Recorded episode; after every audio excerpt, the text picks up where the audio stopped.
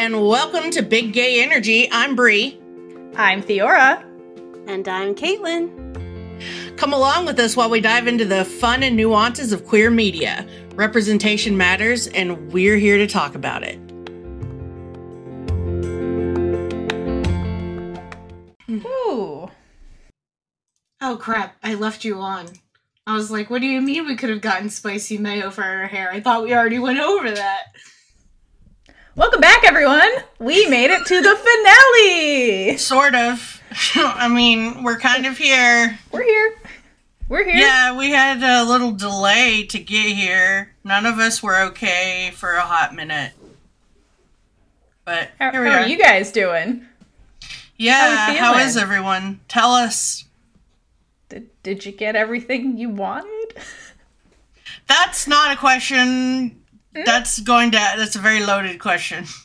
That's why I asked it. Exactly. Mm-hmm. All right. Well, it's uh season three's over. Season three has concluded, and we finally got our Revolution Part Two. Took us ten episodes to get here. It wasn't really a revolution. I mean, it was. It Uh, was. Okay. Well, here we are. Um, confusion. All right. I mean, I guess. with any world building stuff that's been condensed from seven seasons to three, there's gonna I be know. confusion. I feel bad that we don't have that. We didn't. They had to smush everything because of the time constraint, and it sucks. We deserve more seasons. Period. End of sentence. That is the theme of Sapphic Media in the year Yes, of our not Lord, lesbian Jesus, 2022. Mm-hmm. So Well, this one was written by Elliot. yeah, so I, I I love that the same team that did Revolution Part One did Revolution Part Two, and the same exact team that started season three got to bookend. So yeah, this episode was written by Elliot, which is only fitting. This was his brainchild, so he wrote the finale, and then the director was the amazing Amanda Tapping. So I'm really glad that they got to bookend the season and then tell both Revolution stories. How does Revolution Part 2 start? Well, it starts in the woods where the core four and the doormat are like running around in the woods, and like you hear helicopters overhead. So, like, things are starting after Raelle's vampire audition at the end of the last episode. And turning into a vampire is really straining on Raelle. She's like struggling to like stand and stay conscious, but won't admit it. She's like, I'm fine. And Scylla's like, bitch, you're not fine. Like pulling my wife card. Sit down against this tree. And so she does to take a breather, and like everybody stops at that point. And then out of nowhere, Petra, Anacostia, and Sterling appear because they were also in a different part of the woods, I guess. And Petra's like, listen, um, things are happening. The capital, DC, it's crawling with Camarilla, which is where our precious Wade is. So we got to get her the fuck out of there. She's going to the session with Thelma, who's going to keep her safe. And she fills them in on basically what happened at the end of the last episode the fall of Fort Salem. And there's no, half the army's not there yet. So the Camarillas concentrated by the mycelium because that's been their target the whole season. So they're like, we got to go there. And the Corfors then starts debating about whether or not they're all going to join because Raelle is like dying, even though she won't admit it. But at the end, they're just like, we need to stick together because unit unity and we got to see this mission through the end. And so they all decide to go do that. And the whole scene, I have to note, Adil says nothing because he's the doormat and he just goes wherever Abigail goes. He has no opinion on any of this. End of scene. At least Scylla gets lines as this other spouse. Mm-hmm. Scylla barely had lines, but yeah. She barely had lines. Uh, Her job in this entire episode was to be Raelle's wife. I mean, that's Scylla's plot the whole season. Like Scylla was it's annoying because Scylla was set up in season two with Morgan's Whisper to be like this big like battle changer, and then her job this whole season was like to either be the stand-in for Raelle when Raelle wasn't there to remind the audience why Raelle's not there, and then when Raelle's there, she's just Raelle's support system. That's it. Scylla had no autonomy this season, except for like a scene with Papa Collar. It's very upsetting. But she gets more autonomy than Adil, who was literally pointless this whole season. so there's that. there's that. Um, yeah, let's go on over to Isadora. I have questions. I have one question in this scene that repeated in my head the entire time I was watching it for the first time. Are you okay, girl? That's all.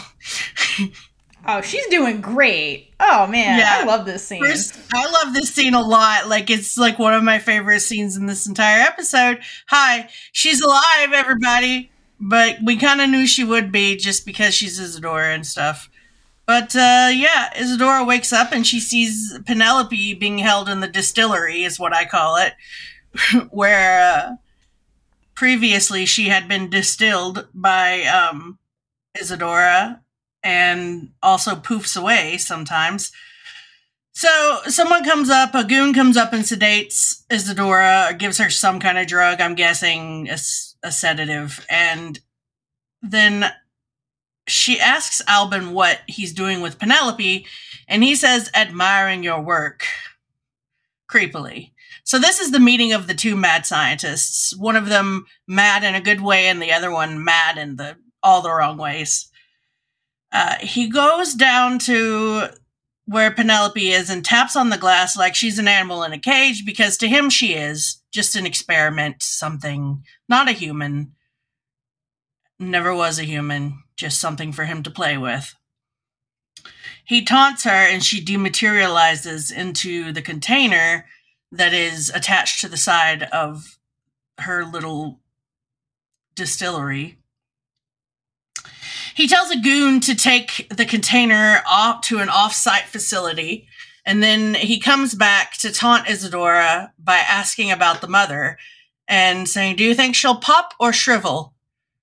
I was like, "Don't, don't fuck with Isadora. She's so much cooler than you, and much more badass." Um, she says, "There's only one thing you need to know," followed by maniacal laughter. Uh, props to Emily for Yeah, this lit- entire Literally give her an award for her mad scientist laugh because it was so good. It creeped out Albin, which is a high compliment. Yeah, if you're creeping Albin out and making him doubt Yeah. things, you're powerful. You got it. It was good job, Emily. That was amazing. Yes. And so the one thing that he needs to know about the mother is that she's going to kill you all, and that's followed by more mad scientist maniacal laughter, which spooks the shit out of Albin. and then he tells them to give her more of whatever drug. And for a second, it kind of phases her, but then she goes back to her laughing, and it's masterful. The actual masterful, not the kind that Albin's going to say later in the episode. Yeah, hell yeah. And you gotta love, I love this woman. You gotta love her fighting spirit too, because like she, it, assuming it was a sedative, like who knows what that really was. Like she was like going out of her normal consciousness, but was still like retaining her pettiness, and I love that for her. We great. love a petty ass mad scientist queen. Ooh, we sure do. Speaking of queens, we're going to shoot on over to another part of the world. We're going to Elmina, Ghana, according to the title card, and we get this establishing shot of a fort or like this very fortified looking building that's like on the coast. So there's like waves pushing against its palm trees, like kind of a hazy clouds, bunch of clouds that come into play later. And then we cut inside this building and we find Alder wading through a public market like she's following a tune, like she's listening intently. She hears this, what sounds like the, uh, the piece of the first song she's looking for. And she looks out the window and onto the ocean and starts seeing these clouds forming this like circular, spirally looking thing. So she's like, okay, cool. The first song is here. See them clouds. I need to investigate. But before she can, there's this explosion Sure. Yeah, what the hell was that? I know. Was this necessary? There's an explosion at the f- entrance of the. This is a public market where people come to get groceries and trade and do whatever. And then the Ghana military is like, fuck you, and blows up the entrance that was already open. So I don't understand this. I think it's just for drama. And chaos obviously ensues because it's just like normal people doing life in there. And so they start fleeing and all they're trying to assess what's going on. And then the Ghana witch army or military looking officials come in, like doing their song. They're like, yeah, we did this, bitch. And we heard you were back, Alder, General Alder, because to them, they're like, okay, General Alder, obviously infamous in military circles for hundreds of years, and she's in their land unannounced. So they're like, great, great, America's invading us because America does this shit all the time. Cool, you guys can't be trusted. So they're like on the defensive, like, at, which makes sense. But Alder's like trying to explain, like, no, I'm here on Alder business. It has nothing to do with the military. Like, I'm just here doing me. But the guys, they're not having it because they see the storm outside. They're like, mm hmm, is that you? What the fuck? Like, why are you here? And Alder gets back into a corner and they're like, here you are, Alder, spouting all these lies.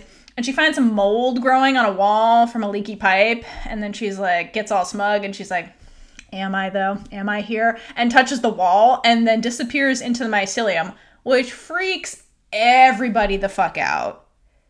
And side note, this dude that was watching her, the one that like corralled her into this corner, is gonna remember this shit forever because the look on his face was like pure trauma. Like he was traumatized by whatever just happened here.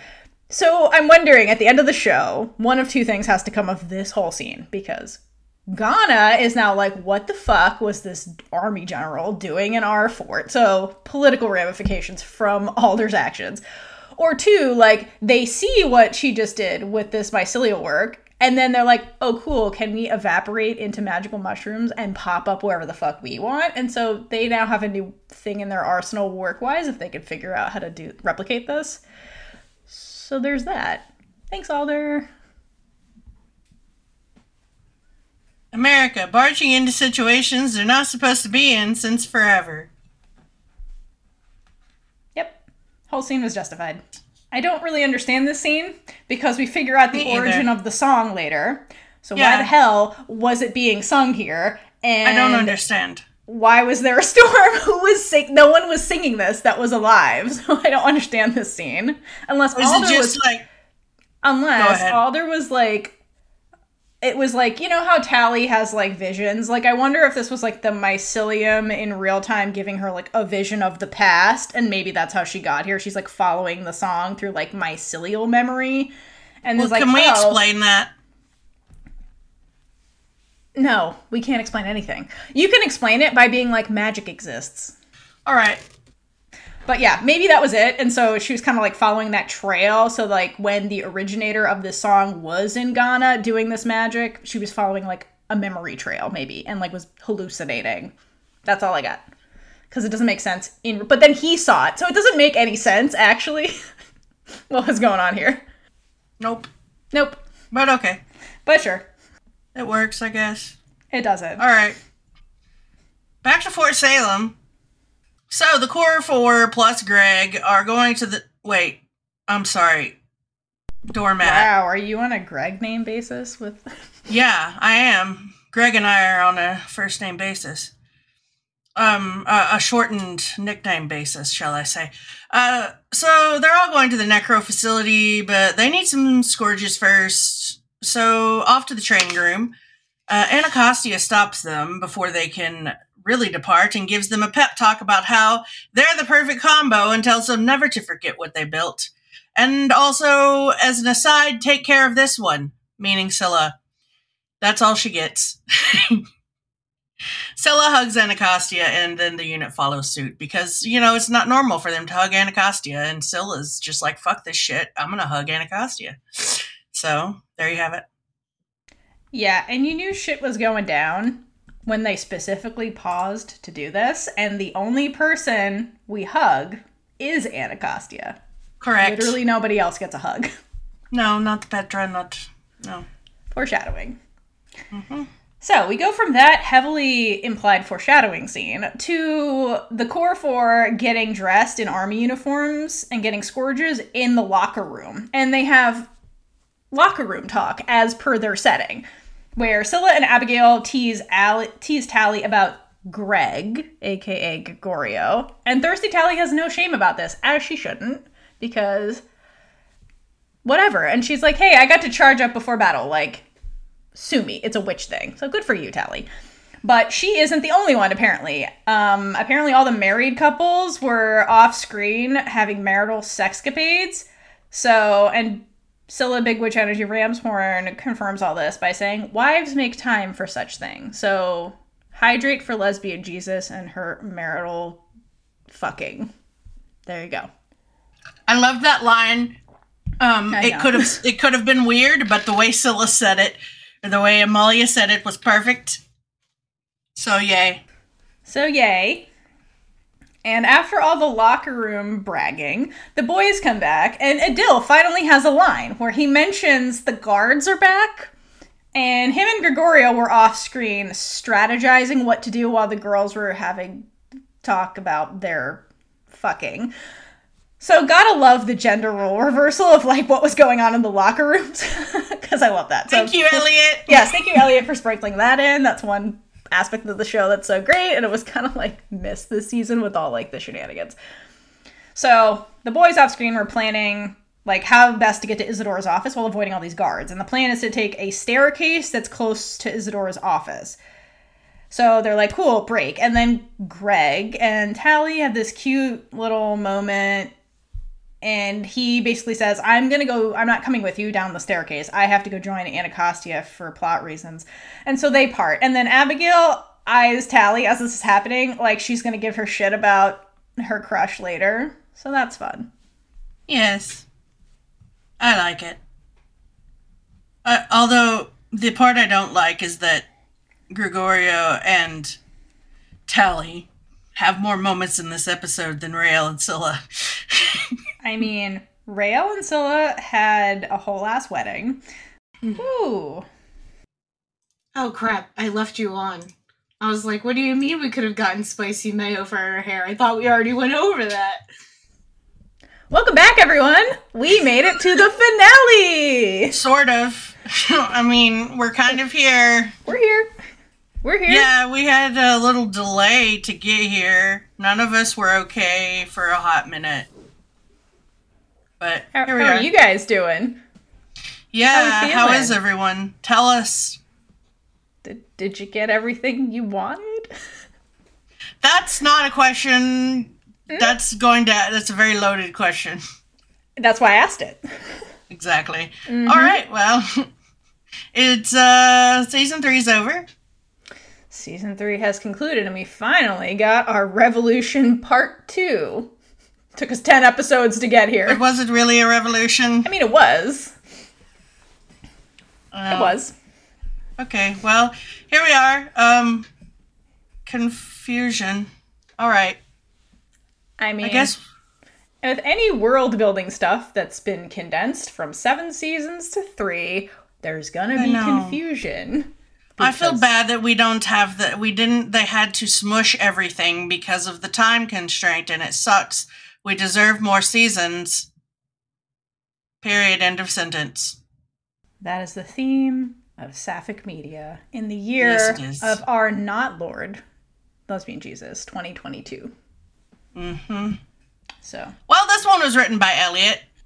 Yeah, so I, I I love that the same team that did Revolution Part 1 did Revolution Part 2 and the same exact team that started season 3 got to bookend. So yeah, this episode was written by Elliot, which is only fitting. This was his brainchild. So he wrote the finale and then the director was the amazing Amanda Tapping. So I'm really glad that they got to bookend the season and then tell both Revolution stories. How does Revolution Part 2 start?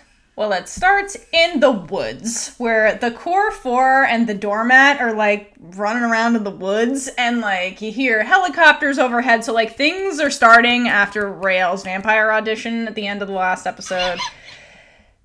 And turning into a vampire is really straining on Raelle. She's like struggling to like stand and stay conscious, but won't admit it. She's like, I'm fine. And Scylla's like, bitch, you're not fine. Like pulling my wife card. Sit down against this tree. And so she does to take a breather, and like everybody stops at that point. And then out of nowhere, Petra, Anacostia, and Sterling appear because they were also in a different part of the woods, I guess. And Petra's like, listen, um, things are happening. The capital, DC, it's crawling with Camarilla, which is where our precious Wade is. So we got to get her the fuck out of there. She's going to the session with Thelma, who's going to keep her safe. And she fills them in on basically what happened at the end of the last episode the fall of Fort Salem.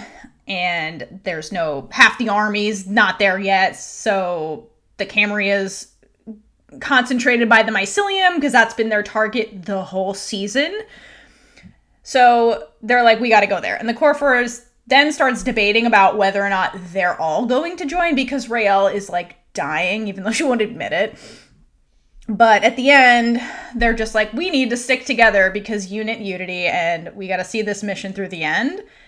And so they all decide to go do that. And the whole scene, I have to note, Adil says nothing because he's the doormat and he just goes wherever Abigail goes. He has no opinion on any of this. End of scene. At least Scylla gets lines as this other spouse. Mm-hmm. Scylla barely had lines, but yeah. She barely had lines. Uh, Her job in this entire episode was to be Raelle's wife.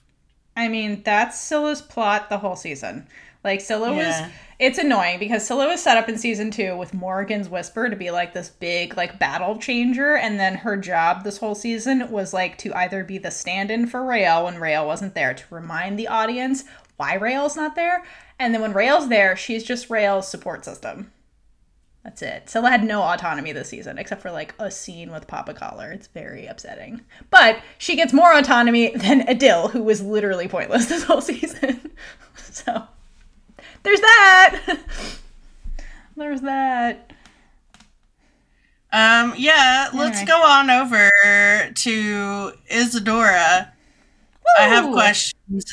I have one question in this scene that repeated in my head the entire time I was watching it for the first time. Are you okay, girl? That's all. Oh, she's doing great. Oh man, Yeah. I love this scene. First, I love this scene a lot. Like it's like one of my favorite scenes in this entire episode. Hi, she's alive, everybody. But we kind of knew she would be just because she's Isadora and stuff. But uh, yeah, Isadora wakes up and she sees Penelope being held in the distillery, is what I call it, where uh, previously she had been distilled by um, Isadora and also poofs away sometimes. So someone comes up, a goon comes up and sedates Isadora, or gives her some kind of drug, I'm guessing a sedative, and then she asks Albin what he's doing with Penelope, and he says, admiring your work. Creepily. So this is the meeting of the two mad scientists. One of them mad in a good way, and the other one mad in the all the wrong ways. Uh, he goes down to where Penelope is and taps on the glass like she's an animal in a cage because to him she is just an experiment, something, not a human. Never was a human, just something for him to play with. He taunts her and she dematerializes into the container that is attached to the side of her little distillery. He tells a goon to take the container off to an off-site facility, and then he comes back to taunt Isadora by asking about the mother and saying, "Do you think she'll pop or shrivel?" I was like, "Don't, don't fuck with Isadora. She's so much cooler than you, and much more badass." Um, she says, "There's only one thing you need to know," followed by maniacal laughter. Uh, props to Emily for Yeah, this entire Literally give her an award for her mad scientist laugh because it was so good. It creeped out Albin, which is a high compliment. Yeah, if you're creeping Albin out and making him doubt Yeah. things, you're powerful. You got it. It was good job, Emily. That was amazing. Yes. And so the one thing that he needs to know about the mother is that she's going to kill you all, and that's followed by more mad scientist maniacal laughter, which spooks the shit out of Albin. and then he tells them to give her more of whatever drug. And for a second, it kind of phases her, but then she goes back to her laughing, and it's masterful. The actual masterful, not the kind that Albin's going to say later in the episode. Yeah. Hell yeah. And you gotta love, I love this woman. You gotta love her fighting spirit too. Cause like she it assuming it was a sedative, like who knows what that really was. Like she was like going out of her normal consciousness, but was still like retaining her pettiness, and I love that for her. We great. love a petty ass mad scientist queen. Ooh, we sure do. Speaking of queens, we're going to shoot on over to another part of the world. We're going to Elmina, Ghana, according to the title card, and we get this establishing shot of a fort or like this very fortified looking building that's like on the coast. So there's like waves pushing against its palm trees, like kind of a hazy clouds, bunch of clouds that come into play later. And then we cut inside this building and we find Alder wading through a public market like she's following a tune, like she's listening intently. She hears this, what sounds like the, uh, the piece of the first song she's looking for. And she looks out the window and onto the ocean and starts seeing these clouds forming this like circular, spirally looking thing. So she's like, okay, cool. The first song is here. See them clouds. I need to investigate. But before she can, there's this explosion. sure. Yeah, what the hell was that? I know. Was this necessary? There's an explosion at the f- entrance of the. This is a public market where people come to get groceries and trade and do whatever. And then the Ghana military is like, fuck you, and blows up the entrance that was already open. So I don't understand this. I think it's just for drama. And chaos obviously ensues because it's just like normal people doing life in there. And so they start fleeing and all they're trying to assess what's going on. And then the Ghana witch army or military looking officials come in, like doing their song. They're like, yeah, we did this, bitch. And we heard you were back, Alder, General Alder, because to them, they're like, okay, General Alder, obviously infamous in military circles for hundreds of years, and she's in their land unannounced. So they're like, great, great, America's invading us because America does this shit all the time. Cool, you guys can't be trusted. So they're like on the defensive, like, at, which makes sense. But Alder's like trying to eh, explain, like, no, I'm here on Alder business. It has nothing to do with the military. Like, I'm just here doing me. But the guys, they're not having it because they see the storm outside. They're like, mm hmm, is that you? What the fuck? Like, why are you here? And Alder gets back into a corner and they're like, here you are, Alder, spouting all these lies. And she finds some mold growing on a wall from a leaky pipe. And then she's like, gets all smug and she's like, Am I though? Am I here? And touches the wall and then disappears into the mycelium, which freaks everybody the fuck out. And side note, this dude that was watching her, the one that like corralled her into this corner, is gonna remember this shit forever because the look on his face was like pure trauma. Like he was traumatized by whatever just happened here. So I'm wondering at the end of the show, one of two things has to come of this whole scene because Ghana is now like, what the fuck was this army general doing in our fort? So political ramifications from Alder's actions. Or two, like they see what she just did with this mycelial work, and then they're like, oh cool, can we evaporate into magical mushrooms and pop up wherever the fuck we want? And so they now have a new thing in their arsenal work wise if they could figure out how to do replicate this. So there's that. Thanks, Alder. America barging into situations they're not supposed to be in since forever. Yep. Whole scene was justified. I don't really understand this scene because we figure out the Me either. origin of the song later. So why the hell was it being sung here? And I don't understand. Why was there a storm? Who was sing? No one was singing this that was alive. So I don't understand this scene unless Is Alder was like unless. Alder was like it was like you know how Tally has like visions like I wonder if this was like the mycelium in real time giving her like a vision of the past and maybe that's how she got here she's like following the song through like mycelial memory and well, like can we oh, explain that? No, we can't explain anything. You can explain it by being like magic exists. All right. But yeah, maybe that was it. And so she was kind of like following that trail. So like when the originator of this song was in Ghana doing this magic, she was following like a memory trail maybe and like was hallucinating. That's all I got. Cuz it doesn't make sense in but then he saw it. So it doesn't make any sense actually. what was going on here? Nope. Nope. But okay. But sure. It works, I guess. It doesn't. All right. Back to Fort Salem.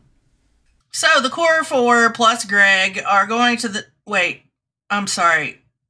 Doormat. Wow, are you on a Greg name basis with Yeah, I am. Greg and I are on a first name basis. Um, a, a shortened nickname basis, shall I say. Uh, so they're all going to the necro facility, but they need some scourges first. So off to the training room. Uh, Anacostia stops them before they can really depart and gives them a pep talk about how they're the perfect combo and tells them never to forget what they built. And also, as an aside, take care of this one, meaning Scylla. That's all she gets. Scylla hugs Anacostia, and then the unit follows suit because, you know, it's not normal for them to hug Anacostia, and Scylla's just like, fuck this shit, I'm gonna hug Anacostia. So, there you have it. Yeah, and you knew shit was going down when they specifically paused to do this, and the only person we hug is Anacostia. Correct. Literally nobody else gets a hug. No, not Petra, not. No. Foreshadowing. Mm-hmm. So we go from that heavily implied foreshadowing scene to the core four getting dressed in army uniforms and getting scourges in the locker room. And they have locker room talk as per their setting, where Scylla and Abigail tease, Al- tease Tally about Greg, aka Gregorio. And Thirsty Tally has no shame about this, as she shouldn't, because whatever. And she's like, hey, I got to charge up before battle. Like, sue me. It's a witch thing. So good for you, Tally. But she isn't the only one, apparently. Um, apparently, all the married couples were off screen having marital sexcapades.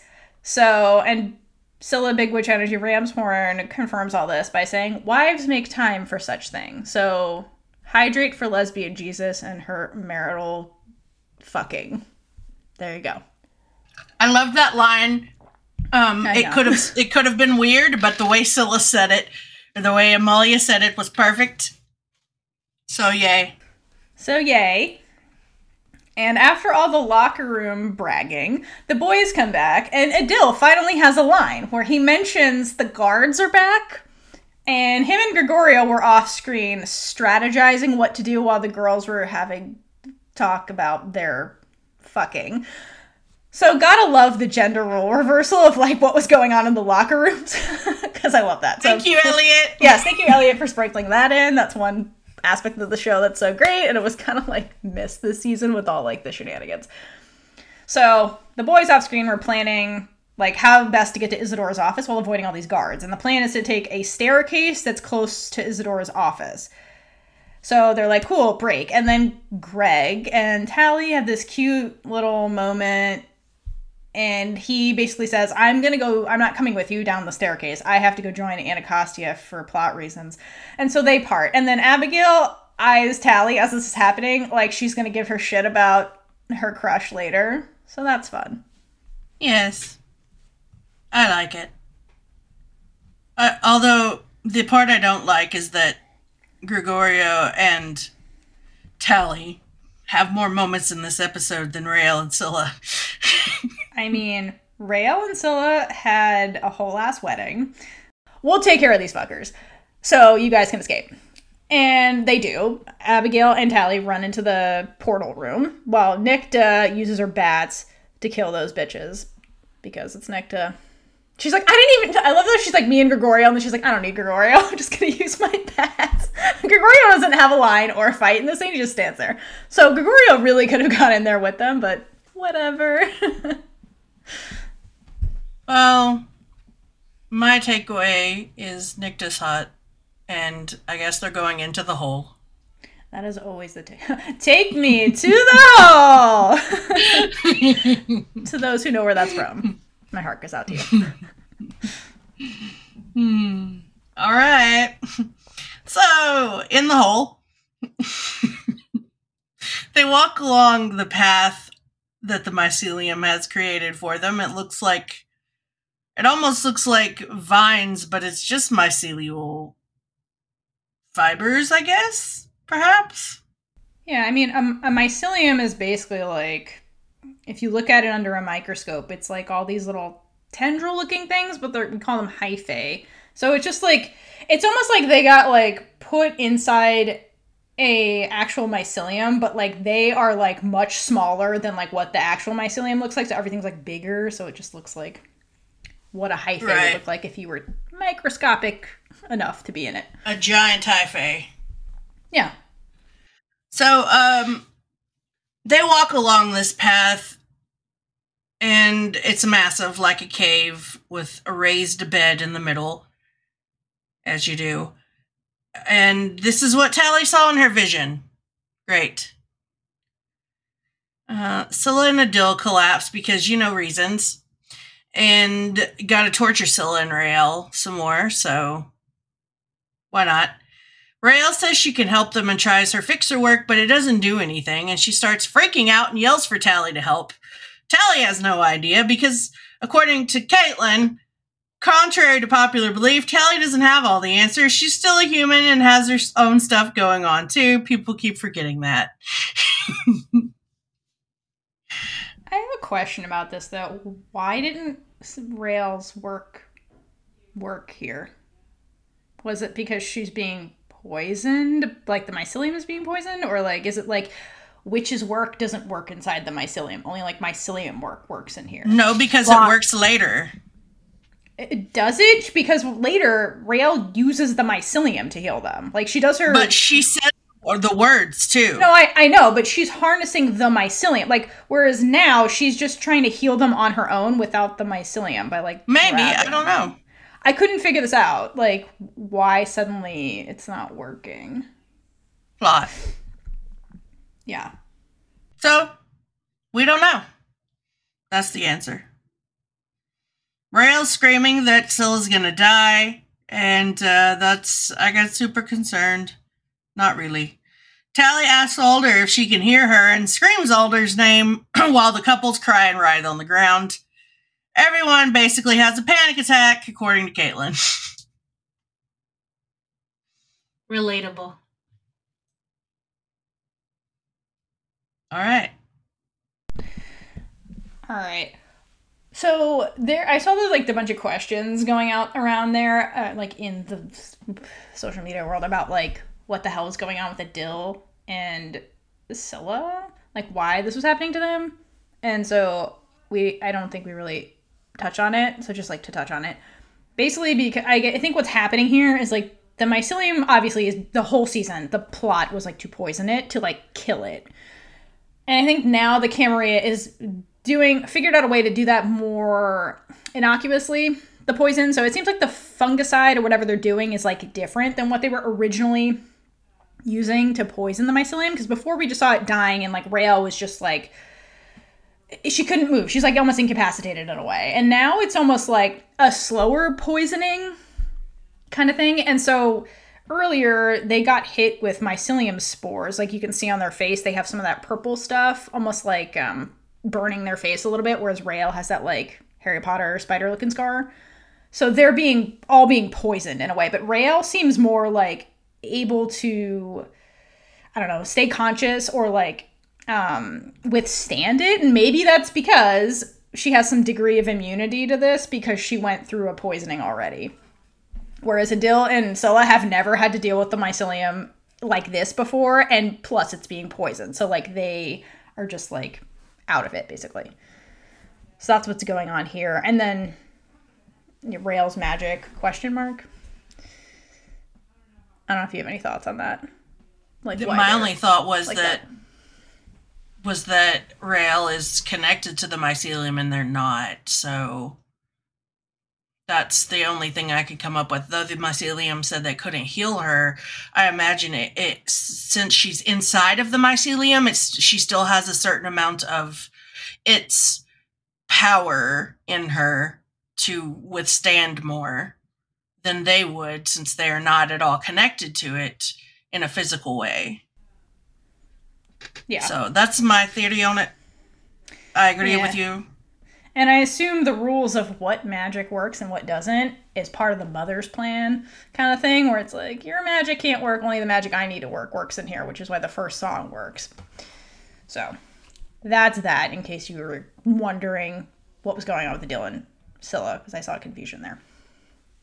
So we leave that scene and we go to a super gross scene where a Silver, Albin, and the Fo- and Fox News took over one of the offices in the base on base um, for a bigoted recording, as one does. And Kara isn't there for some reasons, but we don't give a fuck, so we're not going to speculate why. And Silver's going on in the scene about how uh, the fact that Wade is dead or like returned from the dead is all fake news. And he should know because they were friends and he buried her and like blah, blah, blah, blah, blah. And during this nonsense, Sterling shows up in disguise in one of those red, angry white citizens outfits. And he goes over to Isadora, who's like in the corner by the drink cart because, sure. And he basically like points out, he's like, hey, hey, the canister at Penelope is right here. So do your thing, Necro Queen, and make him pay. We're here for it. Mm-hmm. Sure are. Isadora's revenge slash Penelope's revenge. Yes, Penelope's revenge. The only I will speculate on Car very quickly. I figure it's a scheduling conflict or a time constraint.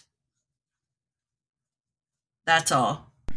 Yeah, That's and we don't, the need- um, we don't need her. that's the amount of my caring. Um, back to the core for an Adil in the mycelium hole. Um, Adil tells Abigail because she's she has connected to him and linked with him to try to keep him alive. And Adil tells Abigail to break the link. But she says, and I think this scene is super cute. She says, I've got you, husband. I love that line, Ashley. You're so good. You made me tear up. Very sweet. Uh, she pretty much gives him an order because she's Abigail. She's like, You're staying alive. I'm not crying. You're crying. This is my other note here. Raelle says, uh, uh, Raelle's talking to Scylla on the other side, so we've got couples time here.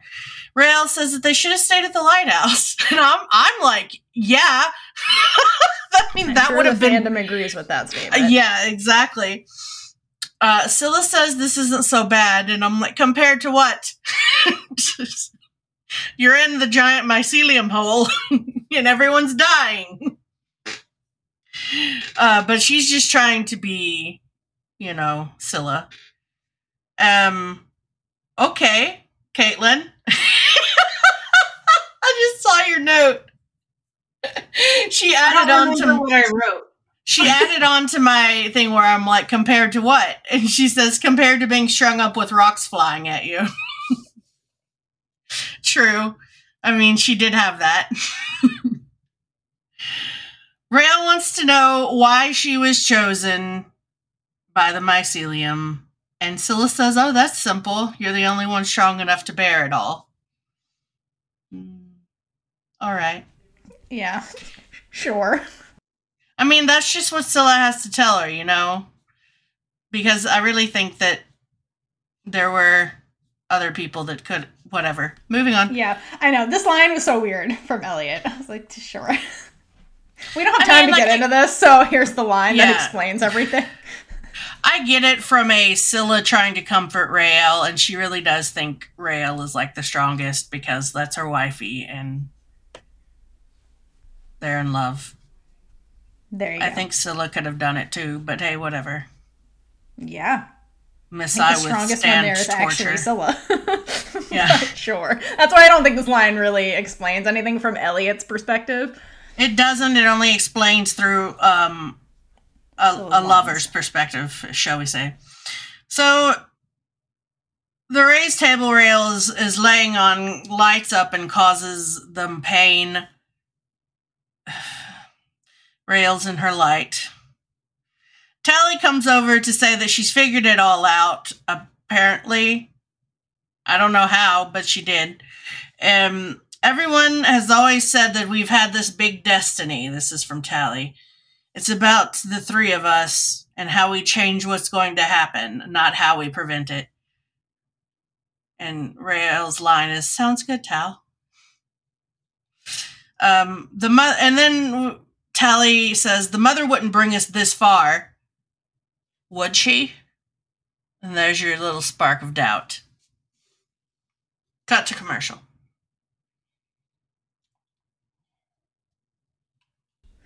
Gotta have those commercials. Every two minutes. Every two minutes.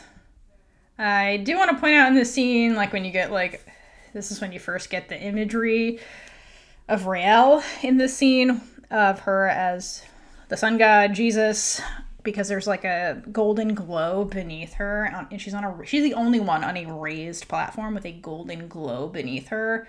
So this is the Jesus imagery for Raelle's character. Is very I dread for lesbian here. Jesus.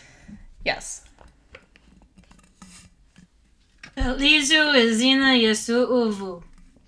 Yes. Thanks, Thank you, Jesse and David, for translating our tagline into Menashe.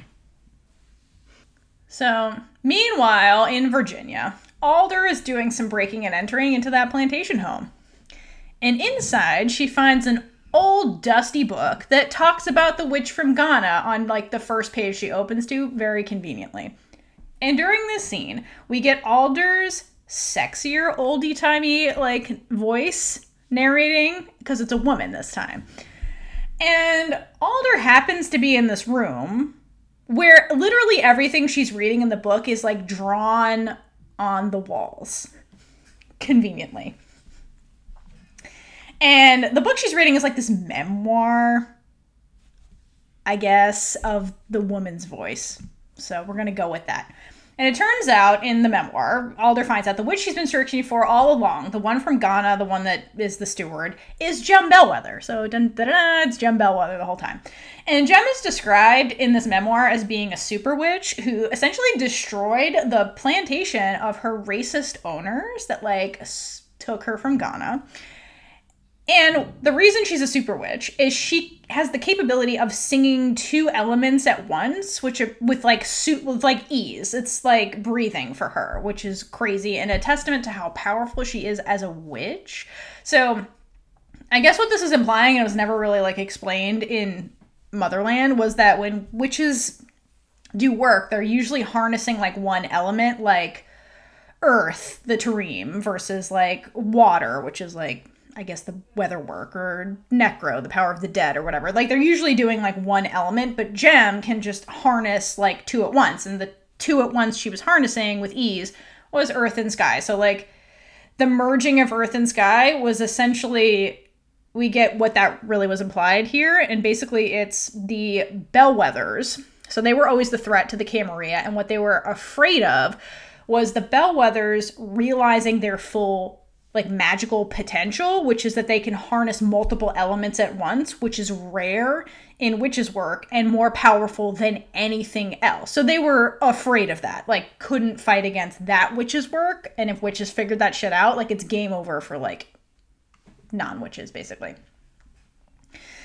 And um but the other the sad piece about it is that like you know like elliot kind of talked about in the wedding a little bit through the interaction with minerva and abigail was that a lot of the bellwether history was just like lost to time. Like and you can see why that kind of happened. Like the bellwethers through gem were taken from their ancestral home against their will planted somewhere else stripped of their identity became slaves and like because of their situation like their their history was lost. So their connection to their ancestor that was like the first song steward was severed and like lost to time through what happened to Jem. Which is terrible, but it's a reality of like fucking slavery and one of the reasons why it's fucking terrible and ridiculous. Aside from everything else about it. So bottom line is that Jem at the time barely remembered the first song seed. And so jump to her current ans- like her current offspring generationally down the line, Abigail, Petra, none of them fucking know how to do this because even Jem didn't know. So that's the implication is that like Alder found the steward, but nobody knows the song because the steward never passed it on kind of thing. But I love this one line in the memoir that describes the first song and the way Jem can do it by like harnessing the two elements. and it basically says like the song that Gem Gemseed has the power to break the world or remake it, which I thought was such a great description because if you've ever like watched and or read like the Wheel of Time, like it basically kind of talked the whole premise of this book is like based it's a fantasy book, but it's like based on this premise that like in order to like start a new era, you kind of have to break the world to do it. So actually by singing the song to change the world, you have to actually break the world that exists to change it. So it's such like a powerful statement that's like ooh either or, but really like they those two things have to kind of happen together kind of sequentially to change anything. So I kind of love that and it's again an implication for like the ultimate ending of this episode and like kind of what happens going forward. So I this scene is really awesome and I love it a lot. It's a good scene. Depending on how it's sung. Such a cool concept. Um unfortunately we're gonna go back to Silver and Albin being gross for a minute, but also we get a little uh a little bit of good in here as well. So uh, Silver has uh, finished. I guess they've gone to commercial in whatever on whatever channel he's live broadcasting onto with his bigotry. Uh, and Albin says that his speech was masterful, and I completely disagree. But Isadora doesn't care because she has a plan. She brings a tray of coffee, and Albin downs one of the cups and then Silver begins doubting. Begin he becomes doubting Debbie basically because he thinks they're not things. Nothing's going according to plan, etc., etc. And Albin just is trying to get him back in line and starts going over what he should say when they get back on the air. But then he realizes that he's just making things worse with Silver, so he backs off and he has more coffee. And then Isadora asks him how the coffee is and and smiles. And he says, It's a little bitter. I'm like This line Okay, so I have a what was Isadora doing off screen moment that has to do with this coffee. So, okay, we figure out like one ingredient she put in this coffee like two seconds after the scene. But I think Isadora was like fucking with that way more, like off screen. I think she got the task and she's like, I'm not your maid, bitch. And I think she like was off screen making that coffee like as disgusting as humanly possible. Like she made it through like a drip coffee thing and she like let it burn and like was adding like really gross like ingredients she just had in the lab in there just to fuck with him. Like she made it more disgusting and unpalatable than she needed to because she's a petty bitch we learned in this episode. And I can see her doing all of that. Absolutely. Yep. I bet Emily would say the same. Mm-hmm. So as is as I almost called you Isadora. Because your name's in the same. It does. One of the many reasons I personally feel seen by this character. Yes. So, as Theora said, we're about to get the revenge coming. Um back on air, Silver talks about meeting Kelly at a softball game. But that's interrupted when Albin starts to have pain and he vomits witch plague Penelope.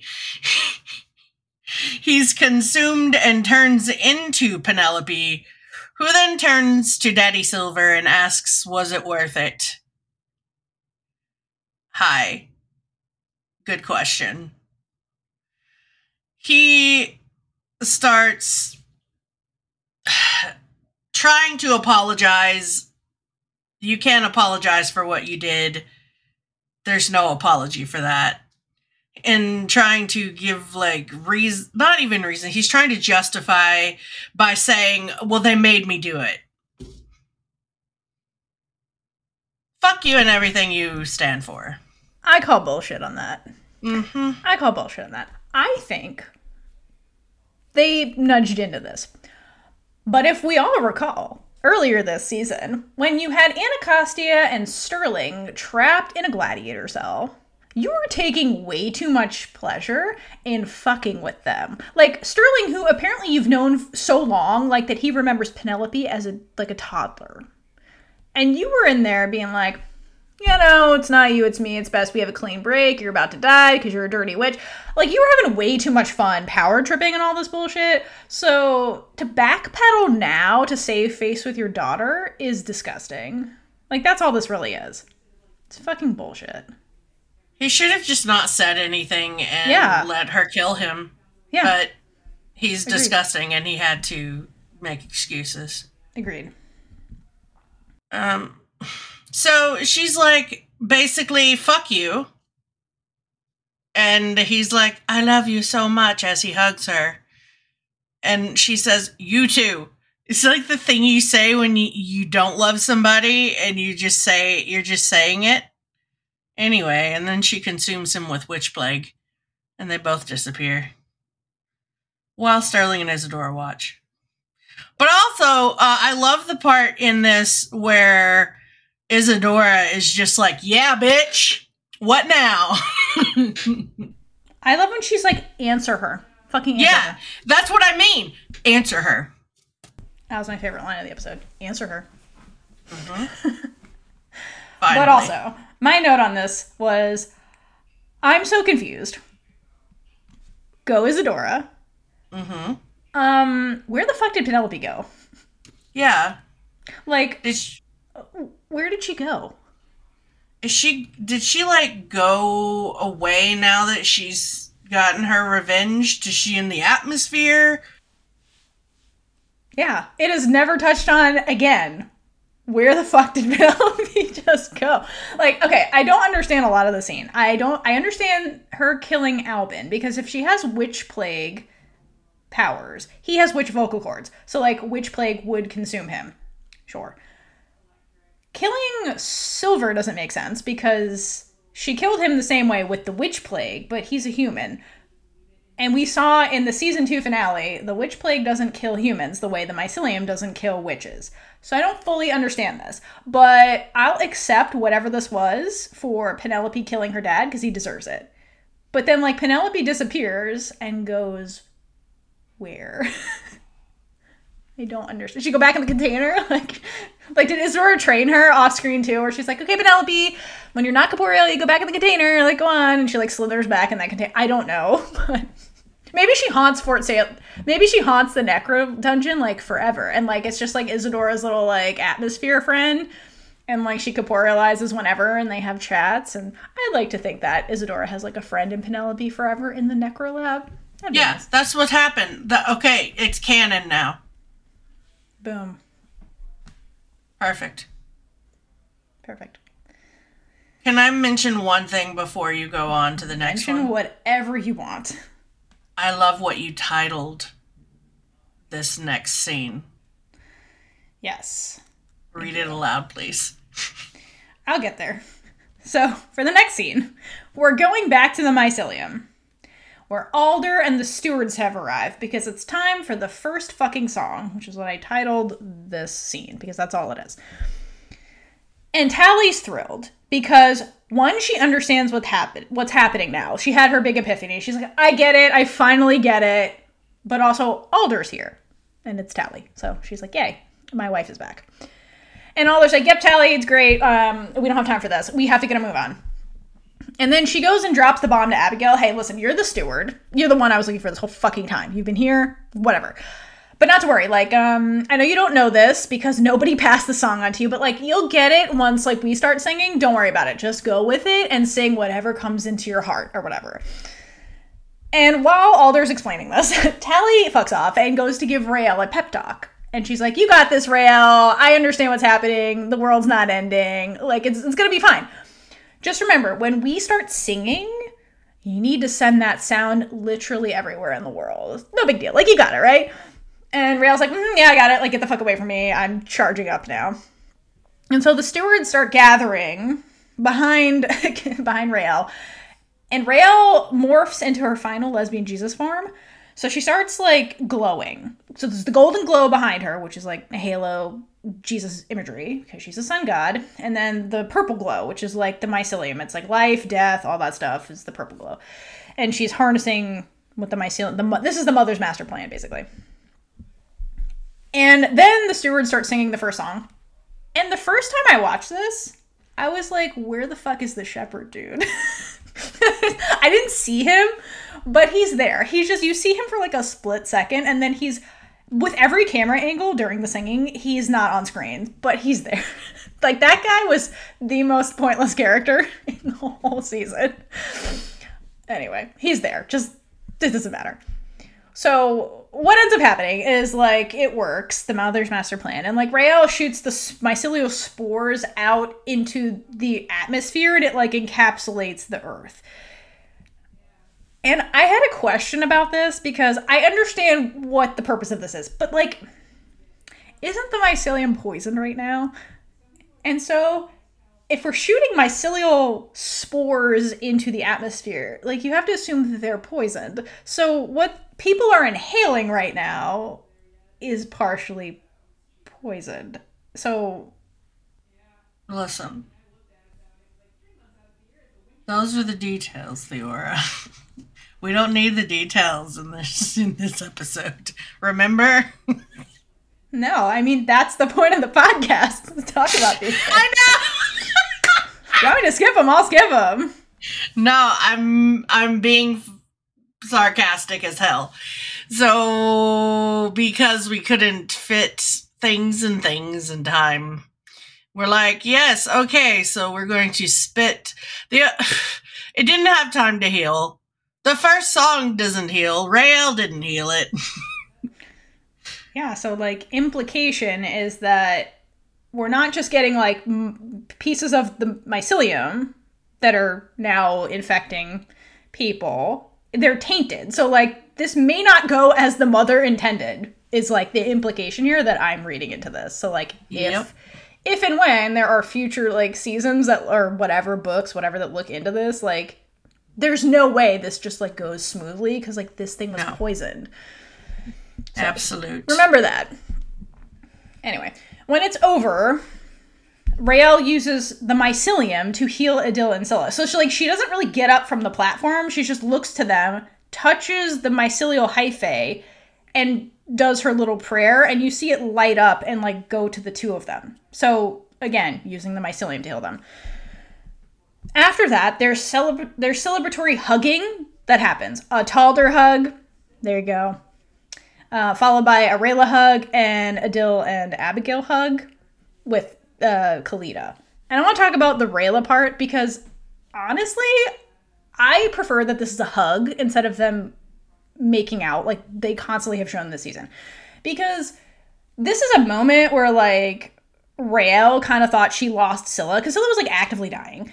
And her healing magic didn't work the first time, and then it kind of worked the second time, and it was almost like this moment of like, wow, I almost lost you for good. Like you can like see it on her face, and the reaction to that is like, I need to feel that you're okay. And so she does this like very full bodied hug with Scylla, and like you see her hands like clawing into Scylla's back, like trying to like be as physically pos- as possible like close to her. And to me, that was more intimate and an appropriate reaction and a better choice than like the face attacking stuff they've been doing all season. So, thank you, whoever's choice this was. I think this was a better thing for them to do than just like making out all the time. So, I appreciate this. I think it was appropriate as well. It's much more fitting for the emotions in the scene. If they had at all had any kind of face attacking, it should have either been in the beginning of this episode somehow, some way, whatever. There's no place to fit it.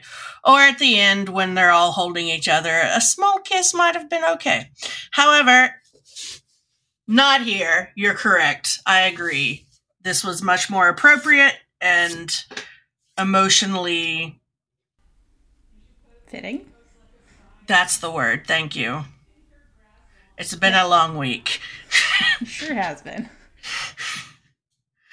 um all right you covered pretty much oh no. I will say this: I really do have a uh, my favorite line in this scene. Okay, there's not a terribly large amount of lines, but I love that Abigail says, "You've got to stop blowing up, shitbird."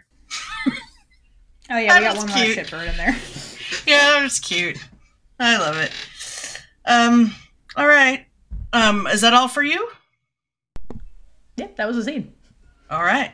So let's go outside and above ground where there's an eerie echo of the first song, Atmosphere Thing, as Petra, Izadora, and Sterling emerge from a building. And then the underground group comes around the side of the building and meets up with them. Petra hugs Abigail and Adil, and then backs up and breaks the news about Anacostia to everyone. Then they each say something very apt about Anacostia and do the traditional send off to Anacostia Quartermaine for those who dwell on the earth, and then two stomps as per which army protocol. We will insert taps for you, Anacostia, and like we did for Izadora, Caitlin, and give you a quick eulogy. I didn't do that last time. I know you didn't. I did it. you should actually go listen to it. It's really funny because I managed to fit taps in, and then it ends with whatever song you put in, so it's like a really funny transition. I'll send you the clip later. It's hilarious. Feel free to do that now too. It's really funny. All right. So we salute to you, Anacostia Quartermaine. I don't know how to give eulogies, but you were our Mama Castia. You were the fierce mama that kept our unit safe. You recognized their potential from the beginning. You claim to have remembered or saw the good in Scylla, but also at the beginning you irrationally hated her. But we're glad we you eventually saw Scylla Big Witch Energy Ramshorn for who she is. And in the end, none of this would have been possible without you and your sacrifice. So thank you, Mama Castia Quartermaine, gone but never forgotten.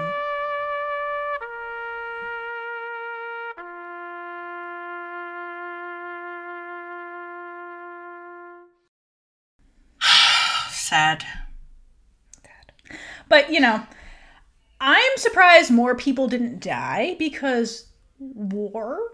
Because like, Yeah. okay, in the after storm, Eliot's like, well, you know, or I forget it was Eliot, or somebody was like, well, you know, it's war, so like some like you know, it kept the realism. I'm like, realistically, more people should have died, like not just one, but you know, if they're gonna kill kill one of the characters, it has to be somebody you care about, which is like what made Libba so emotional, like heart wrenching and stuff, because you like kind of got a fondness for her, and like the characters had a fondness for her by the end, and you know, Mama Cassie was such a big central like um figure really the whole whole time and she was so connected to the protagonist like from the jump. So to lose her at the end is probably the one of the most emotional characters you could lose besides like Alder but like we you know Alder at this point is like beyond death and life at this point so you can't really lose her but that would have been another like big like wow like character to lose so it's sad but like kind of from a storytelling perspective it does make sense for it to have been Anacostia if they had to have the realism I'm just glad they didn't kill Tally. I would have killed them. So Eliot escaped Caitlin's wrath by and mine by and Breeze by keeping all our faves alive. Exactly. I thought my fave was going down. I honestly never thought mine was because I don't think Eliot is is unintelligent enough to kill off the the queer canon couple. No, he's not Laura Neal. So there you go. No, he's not. Uh, so Alder tells Nicte that they need to talk. So they're gonna have their exes talk, however many le- twenty some odd years later, and um, Petra asks Abigail what they did exactly, and Abigail's like, I don't know, but I think we changed everything.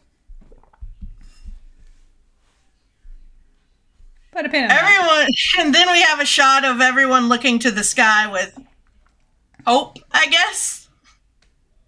And do we have like the big mice, the big cloud of witch bomb, mycelium, first song stuff? It's it's fungal spores encapsulating the earth is what it is. That's what it is. And that's what it is. And that's the end of that scene. I'm excited for the next one. Me too. So we shoot on over to Alder and Nicte, who meet under a tree. K I S S I N G. No, not yet. What's happening under the tree is that they have their exes talk, like Bree said. And Alder is like, listen, um, if we're gonna do this, I you need to talk to me with your real face. Like, what is this? And then we get one last shot of Candace Nicte taking a golden lighter and like lighting her face on fire. And she says, Anything for you, Sarah, because subtext. And then she transforms back into OG Nicte, aka Arlen. And I literally gasped when this happened because I was not expecting to see Arlen again.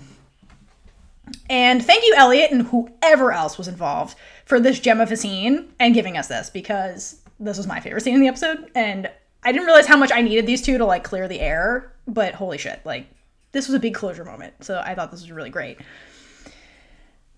In the scene, after we get Arlen's beautiful face, and Alder kind of like takes a second to like kind of take that in because like again, like they've been haunting each other for like 30 years. That's what's been happening between the two of them.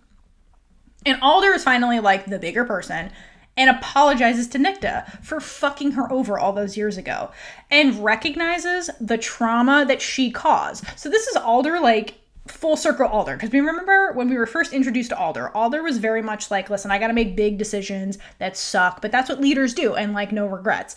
But we finally get Alder like recognizing you know, a regret that she has and like taking ownership of her own part that she played in Nicte transforming into the spray leader. So it's a very like um big moment for Alder because she's like taking ownership of her mistake. And for Nicte, like she needed to hear this. So it's very validating that like a recognition of her trauma and Alder's part in this. And it gives her closure with this very, very dark chapter that like defined her for the last 30 years. And Nicte uh, basically says that by saying, Hey, I'm also sorry that I spent so many years hating you instead of enjoying my life. And like, that's it. Like, her, the last 30 years of her life were just like her being consumed by hatred, isolating herself, and just hyper fixating on just getting back at the woman that did her wrong. And that's was Alder. And this thing that she says is so is very serious and vulnerable. So of course Nicte has to lighten the mood because it's Nicte. And she's like, I'm actually an incredibly fun person, which was such a good line. And Alder has to laugh at this. And she's like, Have you met yourself? How are you fun? You're like a hermit that lives in a cabin and talks to bats. Like, come on now. and it's a good, like, little humorous moment. But, like, at this point, like, they've put the past aside and they're, you know, made up. And, and Nicte doesn't react to this like she normally would. She kind of, like, almost enjoys it. She's like, okay, we're having fun. And it's very cute. So then that was the past. They dealt with the past. Now they're like, okay, they get on to the future. So Alder asks about Nicte's role with President Wade because, okay, because Wade was like, I'm gonna get you, bitch, in the last episode. And now suddenly Nicte's working for Wade. So Nicte confirms that is what's happening. And she's like, eh, at least for now. So we'll see. So this is like, basically the two of them in the scene are making amends for their dark past. Like Alder's reaching out to Nicte and then to settle that score. And then Nicte is making it up to America by like working with Wade to like make the world a better place, I guess. And the whole scene just puts them on equal footing again, which is really great. And then the scene ends with Alder teasing Nicte about being fun, which she is. And we get a romantic wide shot of the two of them walking away underneath a majestic tree. Kind of like the shots we used to get of Rayla in every season. So, wink, wink, nudge, nudge, subtext. I would like to point out that this scene is the reason that I'm wearing my Nicte's Glamp summer camp shirt, where chaos ensues. This scene saved the finale for me is the reason I was very happy and felt closure at the end of it because what it's like their whole history was such a defining thing for like the whole fucking show.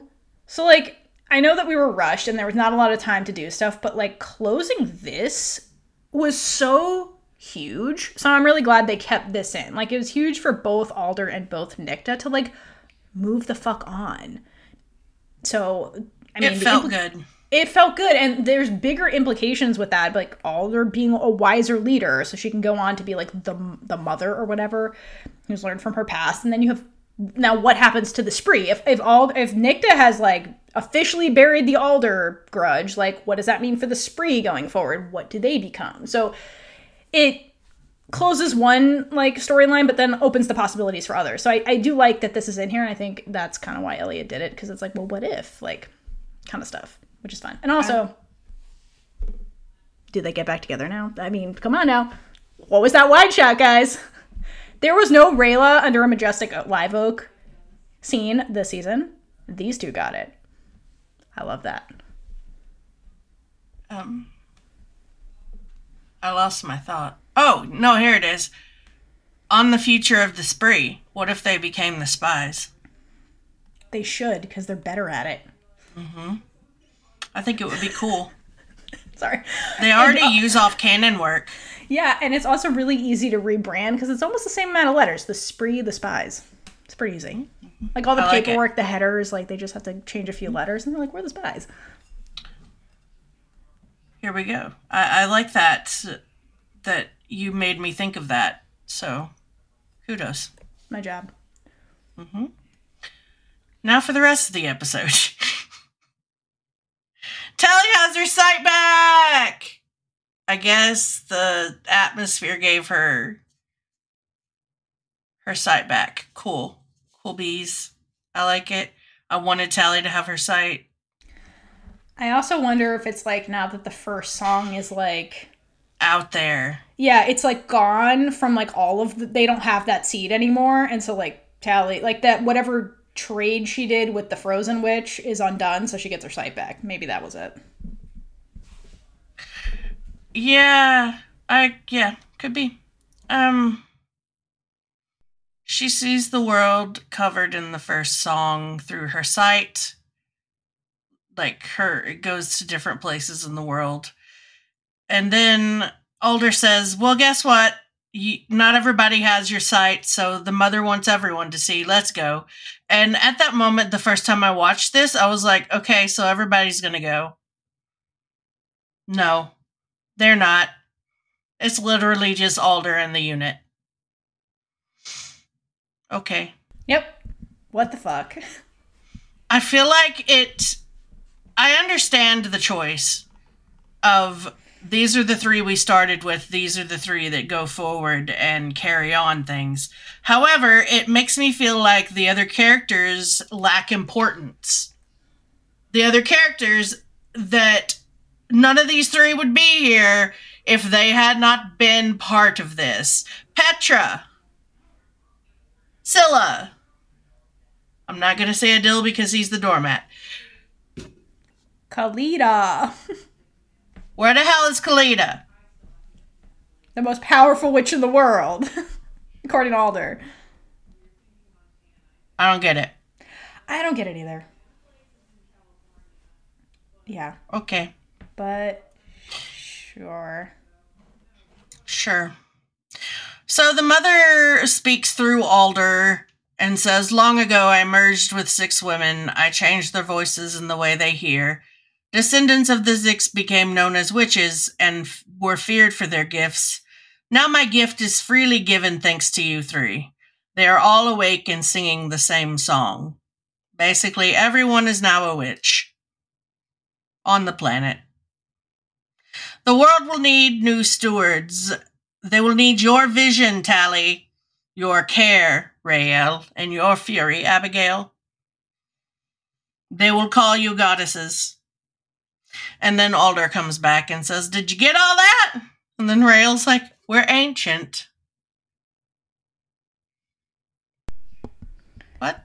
So, yeah, Eliot basically said at the like in the after the storm at the start of season 3 that like we're going to learn like witches aren't what you think they are basically. And so I think the implication here is that like witches came first in some aspect evolutionarily speaking or like the mother came first like the creator whatever the mother is really supposed to be and like gave the gift of harnessing the elements of the earth to these individuals who then passed it on. That's kind of like the implication I got that, like, really, we're the OGs, mm-hmm. and everybody else who can't do what we can do, like, isn't. Like, they were meant to be us, but some shit went down and they didn't. So here we are. So I think that's kind of the implication. Like, when the elements were created, harnessers of the elements kind of came along with that. So, like, we've been here the whole mm-hmm. time, is kind of a, the implication. Yes. Witches are the ancient ones. Right.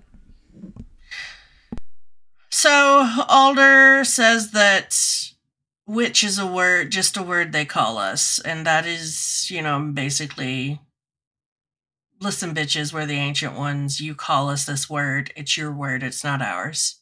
This isn't our identity. Um, but yeah, I guess what Alder's work is done, and she thanks them and kisses each one of their foreheads and says, When they call you goddesses, make sure you live up to it. And then dematerializes in- into mycelium particles. And then there's a dramatic song. They link hands and say, Let us begin in Menashe.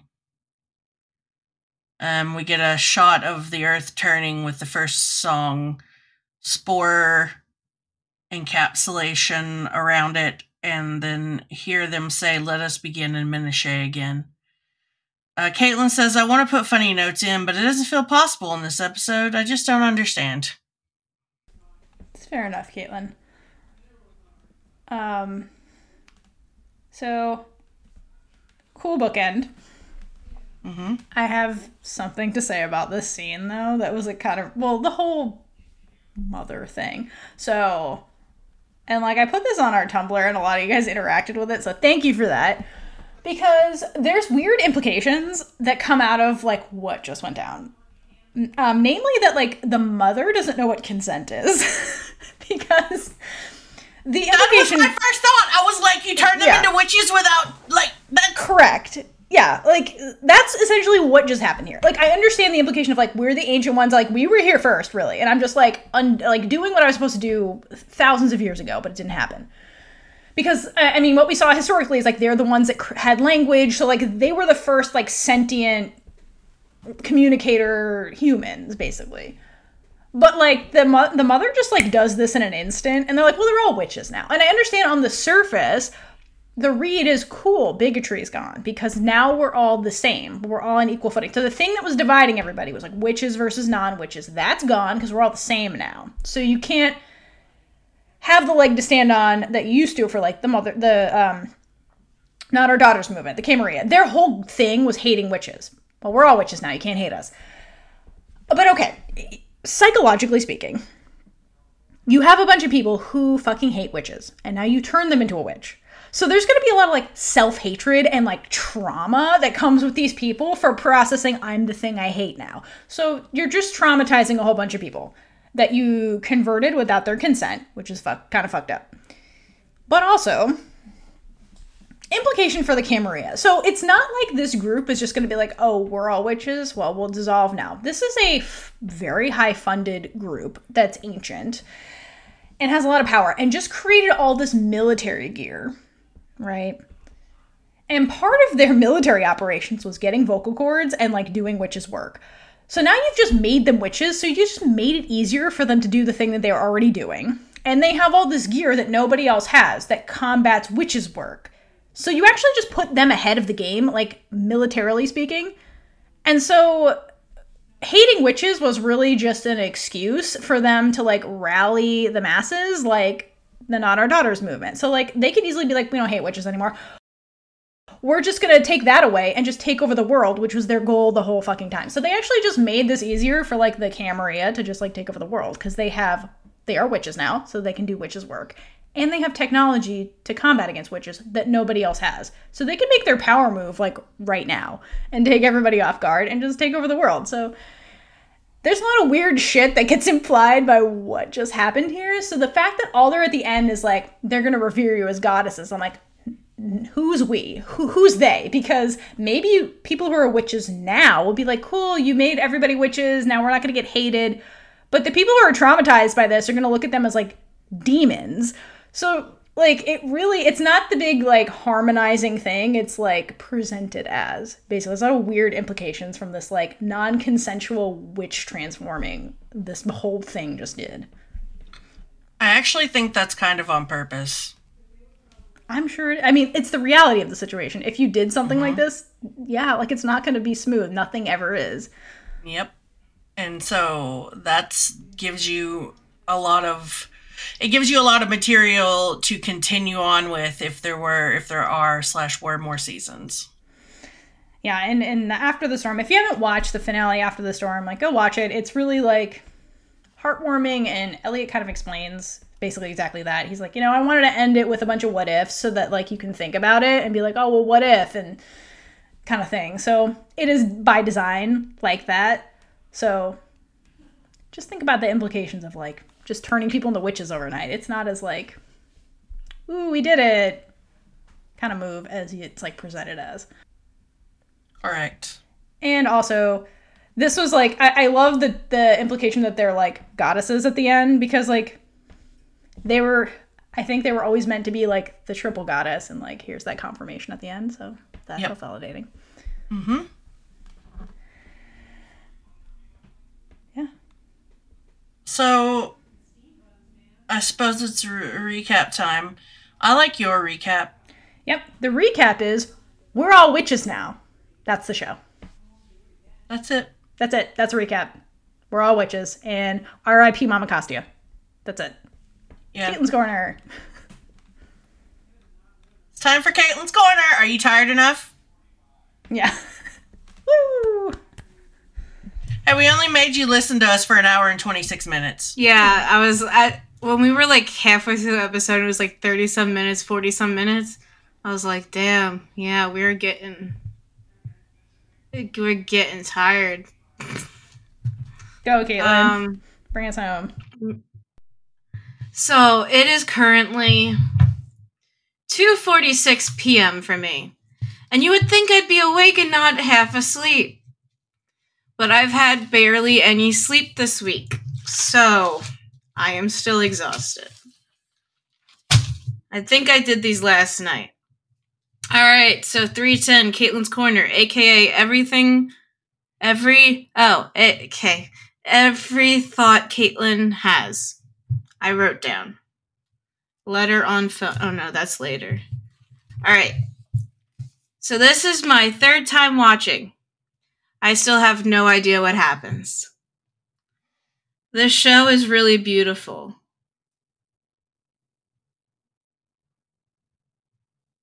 I think that's all the effects and like the graphics and stuff. Raelle sounds like me when I am half asleep. I'm fine, I'm fine, I'm fine. Relatable. Yep. Ha ha ha. Raelle knows Tally. Just like, I know I'm not gonna blow up the world, Tally. yep. Raelle should wipe her mouth. she just has the blood just hanging there. But why is it Maybe so that's green? why Scylla didn't kiss her.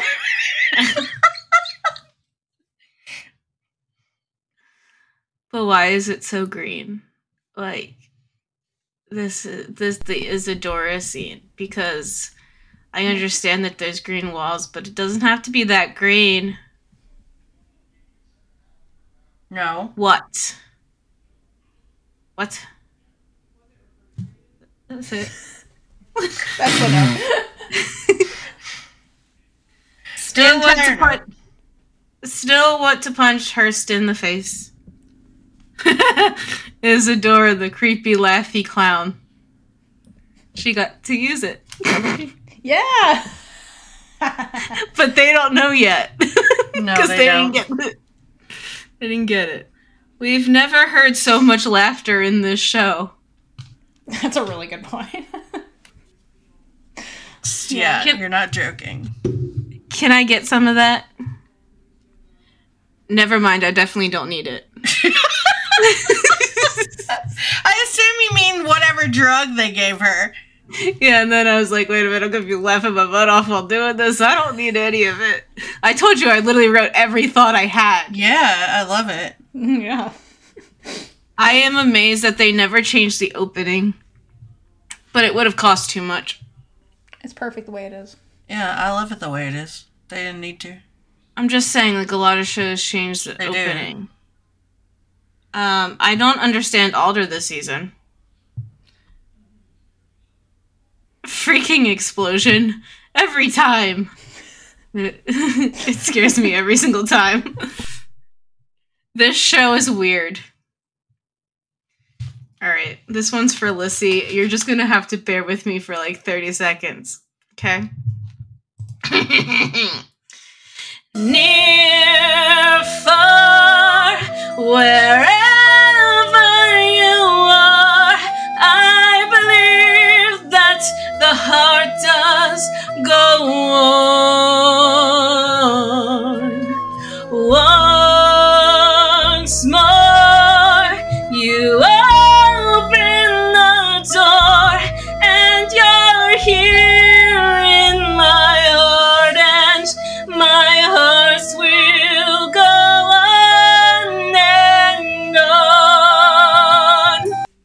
save you from the rest of that. But that that that okay. So I know that doesn't make sense in here, but when I was writing this, this is when uh let's see, Fort Salem Necro wrote in the Discord and sent us the Titanic video. So hence it went into the notes. Explain for the listeners who don't know what scene that was in reference to. Oh, it was when they were in the mycelium and Scylla was saying, I'll never let go, Raelle. Yeah. so there you go, guys. Except instead of a ship, they're on they're inside the mycelium hole with a plat- platform And also of works lesbian Jesus light. It also works for the Adil Abigail thing because they're literally Yeah. like, "Let me go! I won't let go." It does. Thank you, Caitlin. He he he. this This was when I tweeted my prediction that Anacostia dies. I love Tally's sweater. But like Greg? Love the bond between Scylla and Anacostia. Still making myself accept this ship. The ship. ship. It works either way.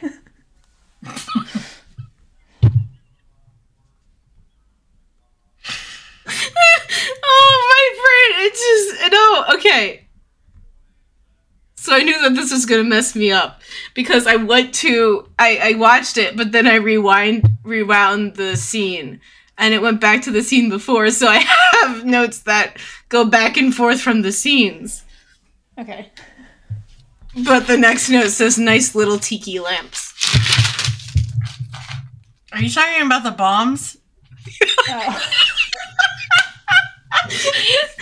I love that I translate Caitlin. Hey. I, I knew what it meant, but I love that you knew what it meant. Anacostia definitely wants this to happen. Wink, wink. There are a lot of weird faces in this show whenever they start singing.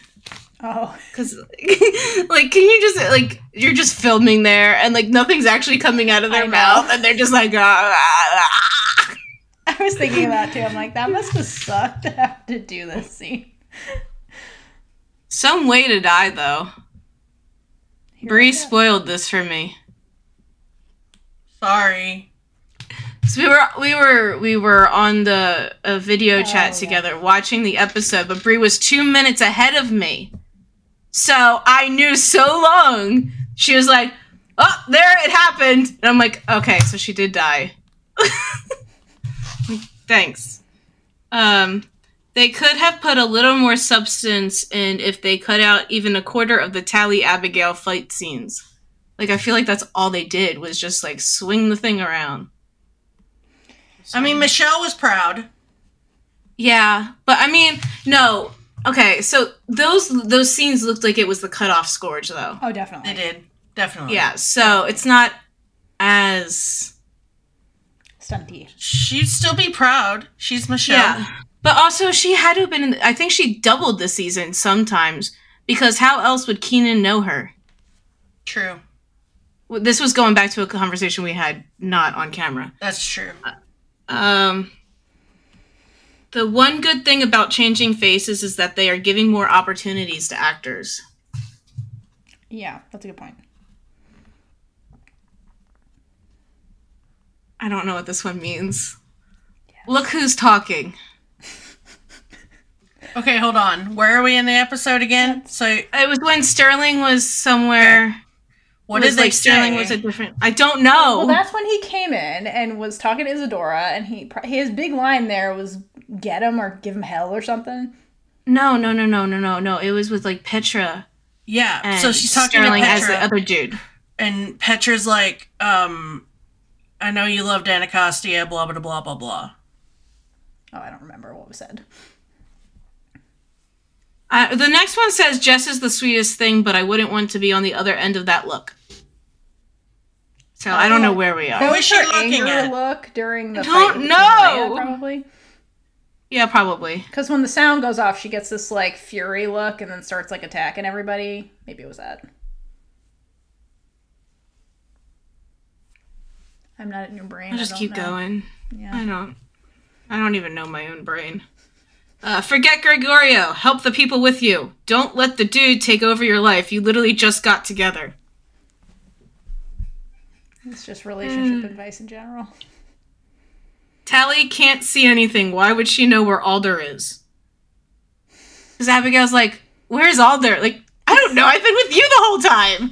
Well, they're so used to asking Tally what the fuck's going on because she's the only one that can see anything that they're just like defaulting back to to that whole thing. Also, Abigail doesn't listen to Tally at all, so she probably That's didn't realize her sight was gone. Yeah, it's true. Honestly, That that scene, so- that scene too, I love it because finally Abigail's like, "Oh, you were right, Tally, about what you saw." Oh yeah, I forgot. like the whole time she was like, She's like, "I guess not you're real. right. I guess you're right, Tally. We are here where you said we were, and I gaslit you into thinking we would never be." Fucking Abigail. Anyway, "How much time has passed that Tally can't do anything but think about Greg?" I wrote it like that, by the way. it was literally less than 24 hours because they went from the night of the wedding to the next morning was this battle. So less than 24 Yeah, uh, I may be getting a little bitter about this. Oh, I know. But it's like, what the fuck, Tally? Yeah, no, seriously though, like Seriously. I hate that like just a guy cup like see this is what I'm trying to get Danielle to understand as well. Like just because there there's a guy around doesn't mean your whole life has to be him. Just saying. Yeah. Um oh, still love you, Praneet. You got nothing to do with this.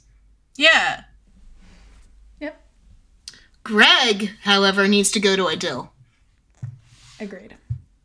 Abigail can either be with Thelma or do some more work on herself first. The second one. Yeah. And then be with Thelma later. Yeah. Fix yourself first. Tally didn't kiss Nicte because Greg was there. I said it in here too. I really, I guess I really wanted to make sure that was across. I didn't realize I said I try not to write the same things that I say in your notes, which is also why I had trouble because like everything I thought I wrote down. Do you hmm, do you think Abigail will ever have a dream that Tally stole her cavalier? Oh, Ooh. good question. That is a question. That's a fan fiction. Uh, yeah. Oh, my thoughts have gone off the rails. Yeah. Sure, it is definitely realistic for the bad guys to stop fighting while they tell Tally to go. Yeah, that's. Right. I thought that too. I was like, "Hi, why did we? Ju- they didn't. That was the perfect time to attack." All right. This was the scene Keenan was talking about, I assume. Yeah, I was waiting to find that scene. and it was, Wait. like, tell tell me again, because Um, when they're screaming, crying, and therapy. Oh, yes. F. Yeah, I don't think that was in the interview. Um, it wasn't. I want to see. I, my favorite part about Caitlin's corner is I can be cryptic about everything, and then people are like, "What are they talking about?" Like you'll never know. Um, I want to know what is going through Izadora's head. While she's Just in a- that room with them. Yeah. I'm gonna. I did too. You. I'm gonna, I'm kill, gonna you. kill you. I'm gonna kill you. I'm gonna. Kill You're you. gonna die. And now you're dead. Ha ha ha ha ha ha. And then she does the mad scientist laugh in her brain. That's what happened. In case you're wondering. Are these the mushroom people? You remember that from that night? Uh, I don't. I I don't understand what that means either. To ask her if she ever figures that out. I'll never let go, Jack. What it says. What the hell made Tally figure stuff out? Yeah, that's my question too. What the fuck? Did she just like have a message from the mycelium? I don't know. Yeah, okay. So the rest of the season was pointless. Except Thelma. We always need her. Always. I got distracted by Facebook and I'm getting really tired. I got distracted by Facebook. That was Caitlin, not the episode. That was Caitlin. Alvin will Maybe never that's where shut Kelly up. got the information. Facebook? They don't even have phones. really? You don't She know. We just downloaded didn't. Facebook to her brain. There you go. Alvin will never shut up. Oh, okay. Bitter like you. Only Mm. fair Penelope gets to kill him. But like, did she ever become a human again? We don't know. Where did As she that come Al said, the world will she never know. Earth and sky, what? Love the visual effects of the earth.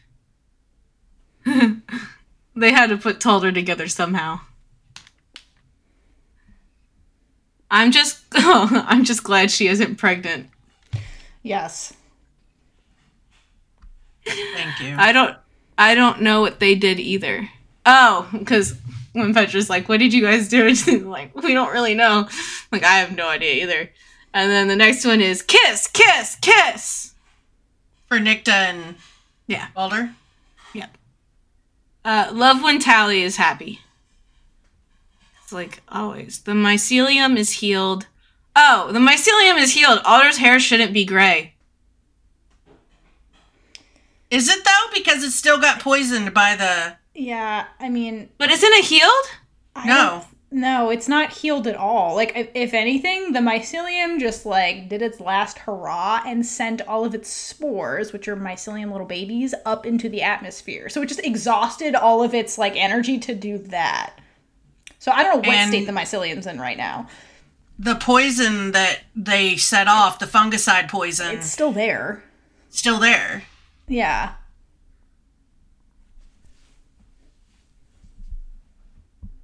So, like, if you think about it, the mycelium has had no time to rest at all this episode, so there's no way it can, like, give Alder, like, a power boost to change her hair. Don't think about it too much, just move on. So like everyone just wakes up with powers? Yeah, I guess so. They wake up with witch anatomy, I guess. Yeah. They Yeah. gotta learn how to use the powers. I still don't get it. Hasemi ava. Hasemi. Yeah. I want to hug all of them. Third time.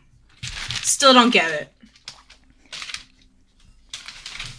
All right, now I have letters to write. I mean, read. All right, I wrote one while you guys were talking. Oh, wait, I got. Oh, no. You sent.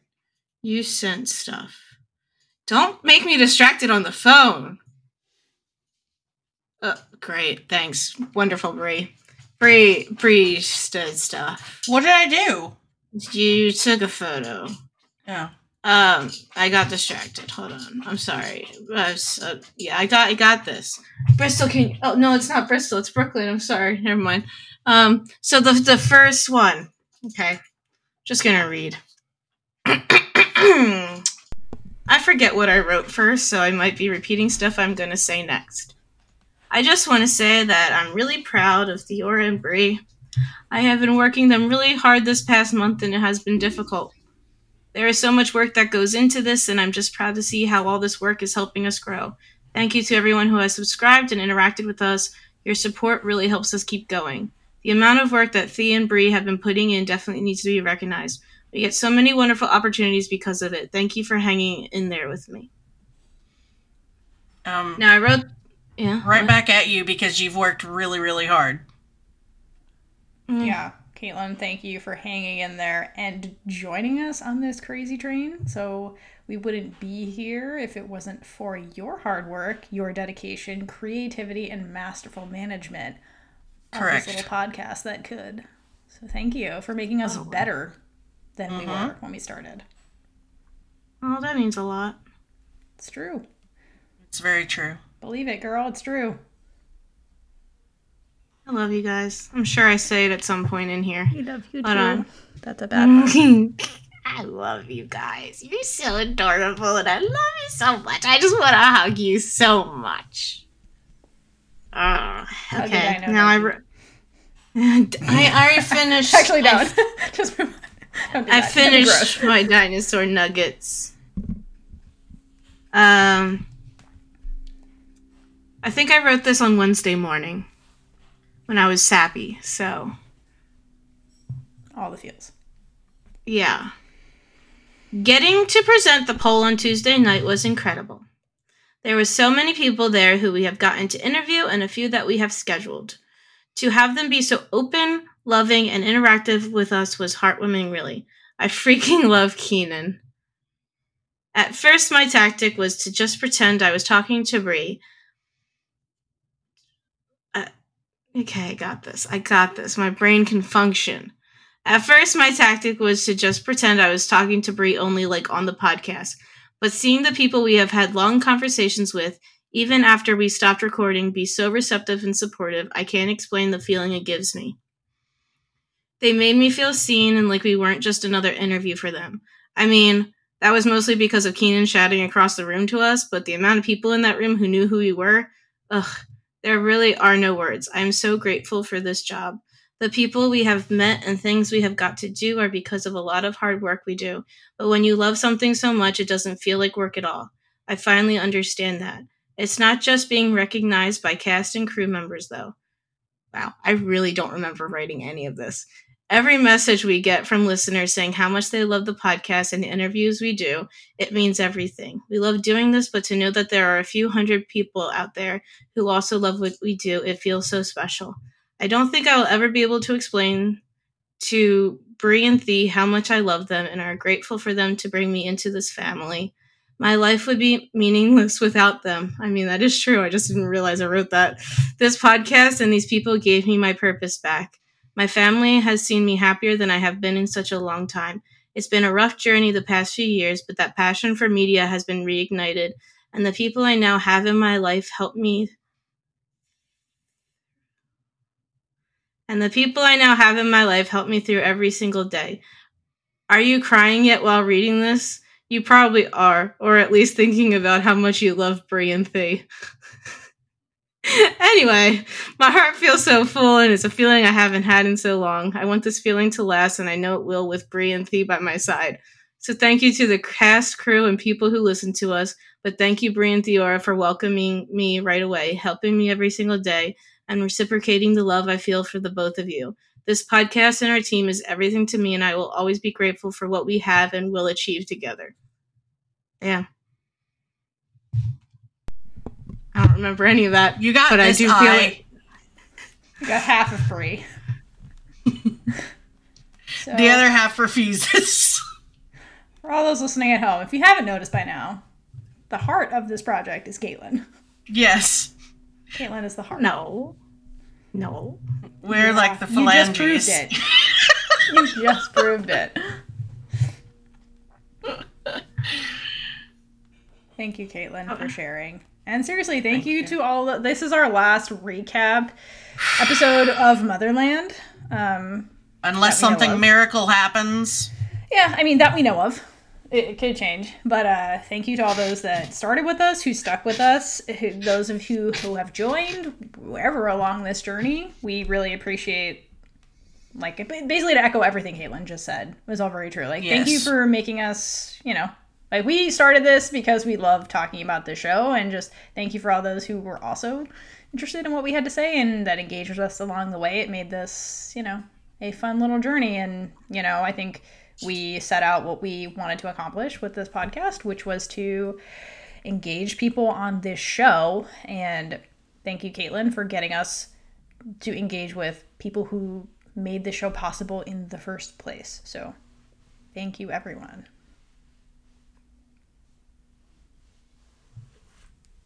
Exactly what they said. I'll have to write my sappy crap down later and post it somewhere. I'm not good live sappy. I wrote it days ago and I don't remember writing any of it. So But Thee is good at sappy uh, On the fly. on the fly. That's okay. I'm a ri- I'm a writer through and through. Not an orator. But, um, Um all right. I wish I wasn't so tired right now. Like I'm really out of it. That's okay. Are you still with it enough to give our final Big Witch Energy Award winner? Considering I forgot about it again. How? Caitlin. it doesn't matter. No, You gotta do it on the fly. This is the last one. no, like because I, I looked at it and I'm like, I have to pick people, but I still have no idea what the hell happened in this episode. But I'm gonna okay. I think I think maybe. Am I going first again? yeah. Yeah. so you All can't right. so I can't cheat. and steal one of her Excuse me. I don't care. Whoever wants to go first, you don't have to go first. Well, I mean, I was like, I don't know who actually has Big Witch energy in this episode. That, I mean, I guess Anacostia does because she sacrifices herself, but she gets killed so early in the episode. And then I was like, well, maybe, maybe, maybe, maybe Abigail. Just maybe.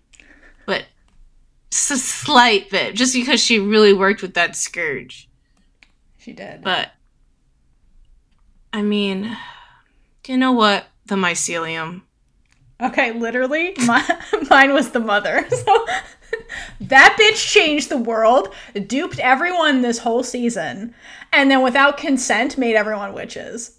If Yeah. that's not big witch energy, what is? Uh, exactly. Like, what is? The OG? Big Witch energy Yeah. is the mother.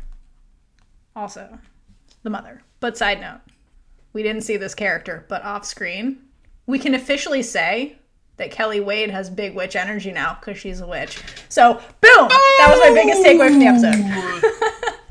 I know you did. You tweeted that, and I was like, I. She has big witch Girls, right. It's official. Woo! You know what?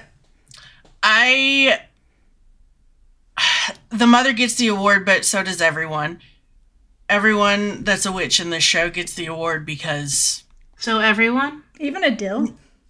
No, I say the mother is my choice. but but you you just But said I'm that. following up with, but I Okay, think continue. everyone Continue. in here has big witch energy before they met Abigail. I see. Meaning Adil. before Also, wait, is it also possible to retroactively, for like the whole show, to retroactively give Big Witch Energy Award to Jem Bellweather? Because, like, Thank literally, you. this was whole possible because of Jem Bellweather, also. Yep. Like, she Um. has so much Big Witch energy. She's a fucking legend, and people didn't even get her name right. Like, Jem Bellweather, also. Uh, so I really like my heart for some reason. I don't even know if I can explain everything, but I feel like Raelle needs an award of some type because that bitch put up with a lot. And she- The- I just want a she- nap award. yeah, oh, she's Oh, I like, give her the therapy award. yeah. the most traumatized award. Most traumatized. Yes. Hi, I'm gonna lay here and let the mother blast her spores into space through me. Award. I have a question. sure. Do we think Abigail redeemed herself at all? I like through the entire se- series, Yeah, what do you mean redeemed herself? or like from in this season. Is she likable? Yes. I, I like Abigail. I like Abigail. I thought Abigail had some of the best character growth I've ever seen in a mm-hmm. character from season one to season two. Because they presented her as this like posh, writes people off, mm-hmm. super driven character, but then she like learns to like love and know what it's like to be a friend, to be a daughter, like in the sense of those words, not just like this military structure. But then in season three, I don't know what happened to Abigail. And that's where the frustration lies. It's not a hating Abigail thing or make her being unlikable. It's like they put her back as like the posh girl who dismisses people, which is not what happened with Abigail the rest of the show. So it's weird. So like in this episode, this was more like the Abigail I expected to see going into season 3, where she's very like open about all these changes and is, is a team player and is protective of everybody and not dismissive. She's uh, acknowledges Tally was right. Like this was the Abigail we should have had at the beginning of season 3. That's why Yeah. it felt different. Yes, Yeah. it, they regressed her whole character. They erased her whole character growth at the start of season three, and I don't know why. And it just, it was weird. Like this ending was that was Abigail. Like so, in a way, yes, I guess they redeemed Abigail, but not really. It's like they wrote Abigail where she should have been, like the start of season three.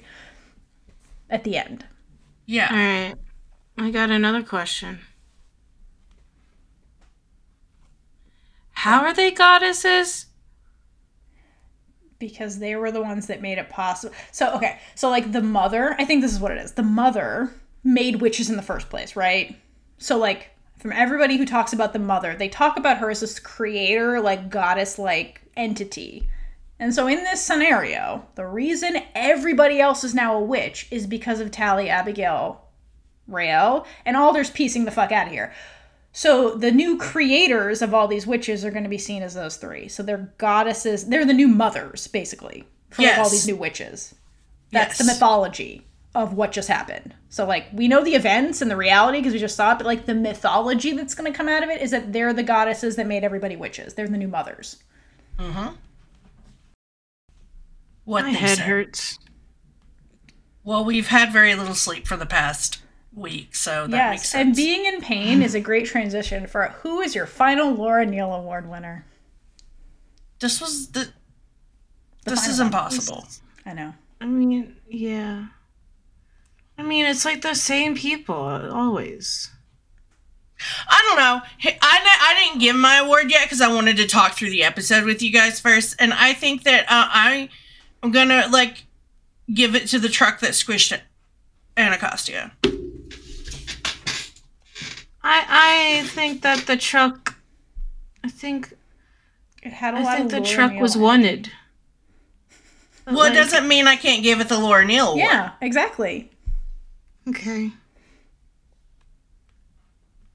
I think that's good. I'm also giving it to Silver because I fucking hate that bitch. Yeah, I'm glad he's I dead. mean, I'm so glad he's dead. yeah, you know what? For like basically pretending like he didn't kill his daughter. Right. The way he was so s- weaselly and just uh, cowardly and such- gross at the end, like like Albin. Okay, Albin is maniacal and crazy, but he stayed true to who he was the whole time that episode. Whereas Silver like backpedaled immediately when he saw Penelope. He's like, "I didn't mean to do that. I love you." Like you know, he starts gaslighting his daughter. Like I mean, like he's disgusting.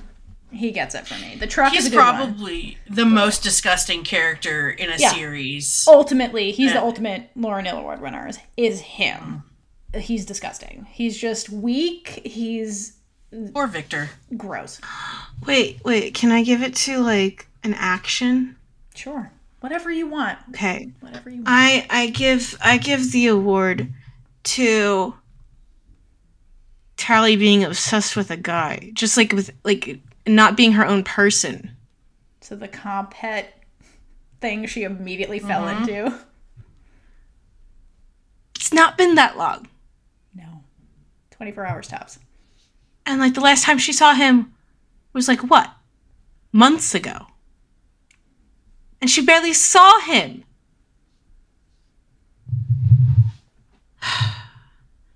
I love Gregorio. I love Praneet. I just the, it just doesn't It doesn't have anything to do with the character of Gregorio or Prinny, the actor. It has everything to do with what Tally did once he came back into the picture.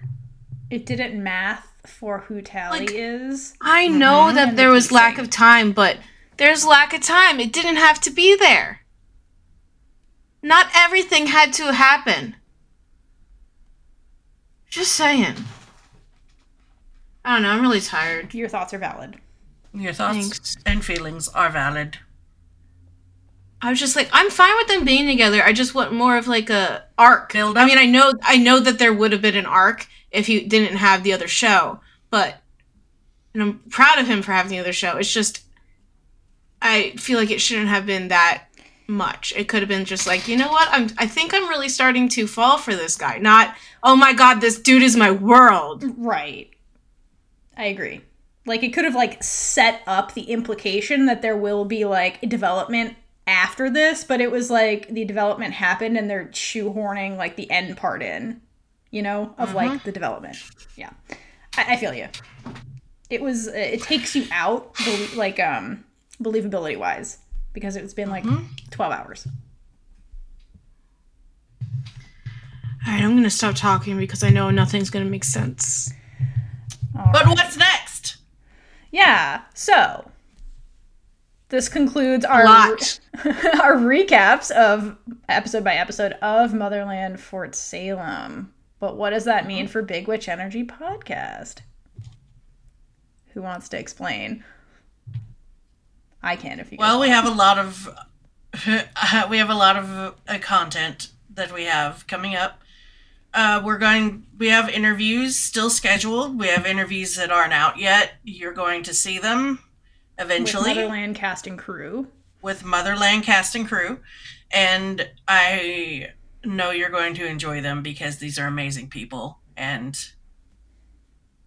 we love them. So We do. we also are going to film a Motherland discussion episode with some of our friends from the fandom who you might know. Ah, frick. Caitlin's ditching us. Caitlin's leaving. No. Uh, so we're excited about that. Um, and we hope you guys will enjoy hearing from them. They're people that you, like I said, you probably will know, at least some of them. And then we're going to transition into big gay energy so we can expand our coverage from just one show to other LGBTQIA shows. This was my goal and since I started. She has been planning baby. our takeover of the world. Pinky But and they the came up with the name. and we're going to interview other creators and people, uh, actors and things of that nature, hopefully, that worked on other projects. So hopefully you will take that journey with us as well. Yeah, so we'll be changing the format a little bit, but keeping the essence of what what Big Witch Energy always was, and that's highlighting projects with good representation from a uh, like a queer perspective, and talking a little bit about it. And also, Caitlin is going to be more heavily featured in these episodes, which we're super excited about. So, I mean, if you guys have any media or th- things you're passionate about that you want us to cover, or you think would be fun, like let us know. As Yeah, always, we love hearing from you. Tell we us. do. So we're not going anywhere. Um, we're not ditching Motherland. And we are will just- always hydrate for lesbian Jesus. Yes, we Yes. will always hydrate for lesbian Jesus. We will be hydrating for lesbian Jesus 100% in every episode. Don't think that, that we're just like leaving motherland behind leaving leaving if by some miracle it did get picked up or uh, get something else books mo- uh, a t- like a series movie or whatever We'll be back. we would definitely cover it and relish doing it because these characters brought us together this story brought us together and it'll always be hold a special place for all of us exactly. I have an announcement. Da-da-da. We will have a store available in the next week or two. Depending on how fast. I can. Yeah. You can get your own Hydrate for Lesbian Jesus mug and a bunch of other designs that. There's a lot. And there's still more coming. Yeah, so we'll share and you guys can check it out and uh, hopefully you like what we got in our store.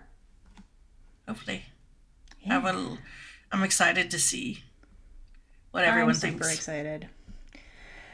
All right, guys. Well, thank you again for joining us on this journey. Hopefully, you keep coming along with us when we transition into new kind of content. It has been an honor and a pleasure to cover this show and get to know all of you all. So, thank you. don't make me cry again i am still promises. mourning my show We will be taking I love a you all. slight break, so Bree can probably mourn.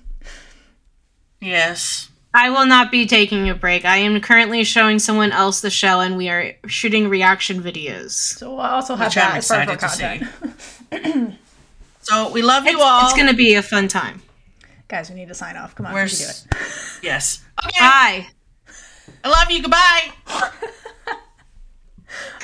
Bye.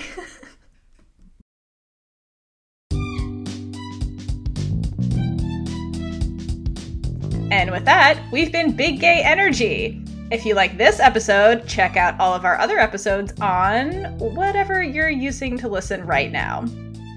Uh, please subscribe and like all the things. If you happen to be listening on Apple, we'd really appreciate it if you could leave us a review, no matter how brief.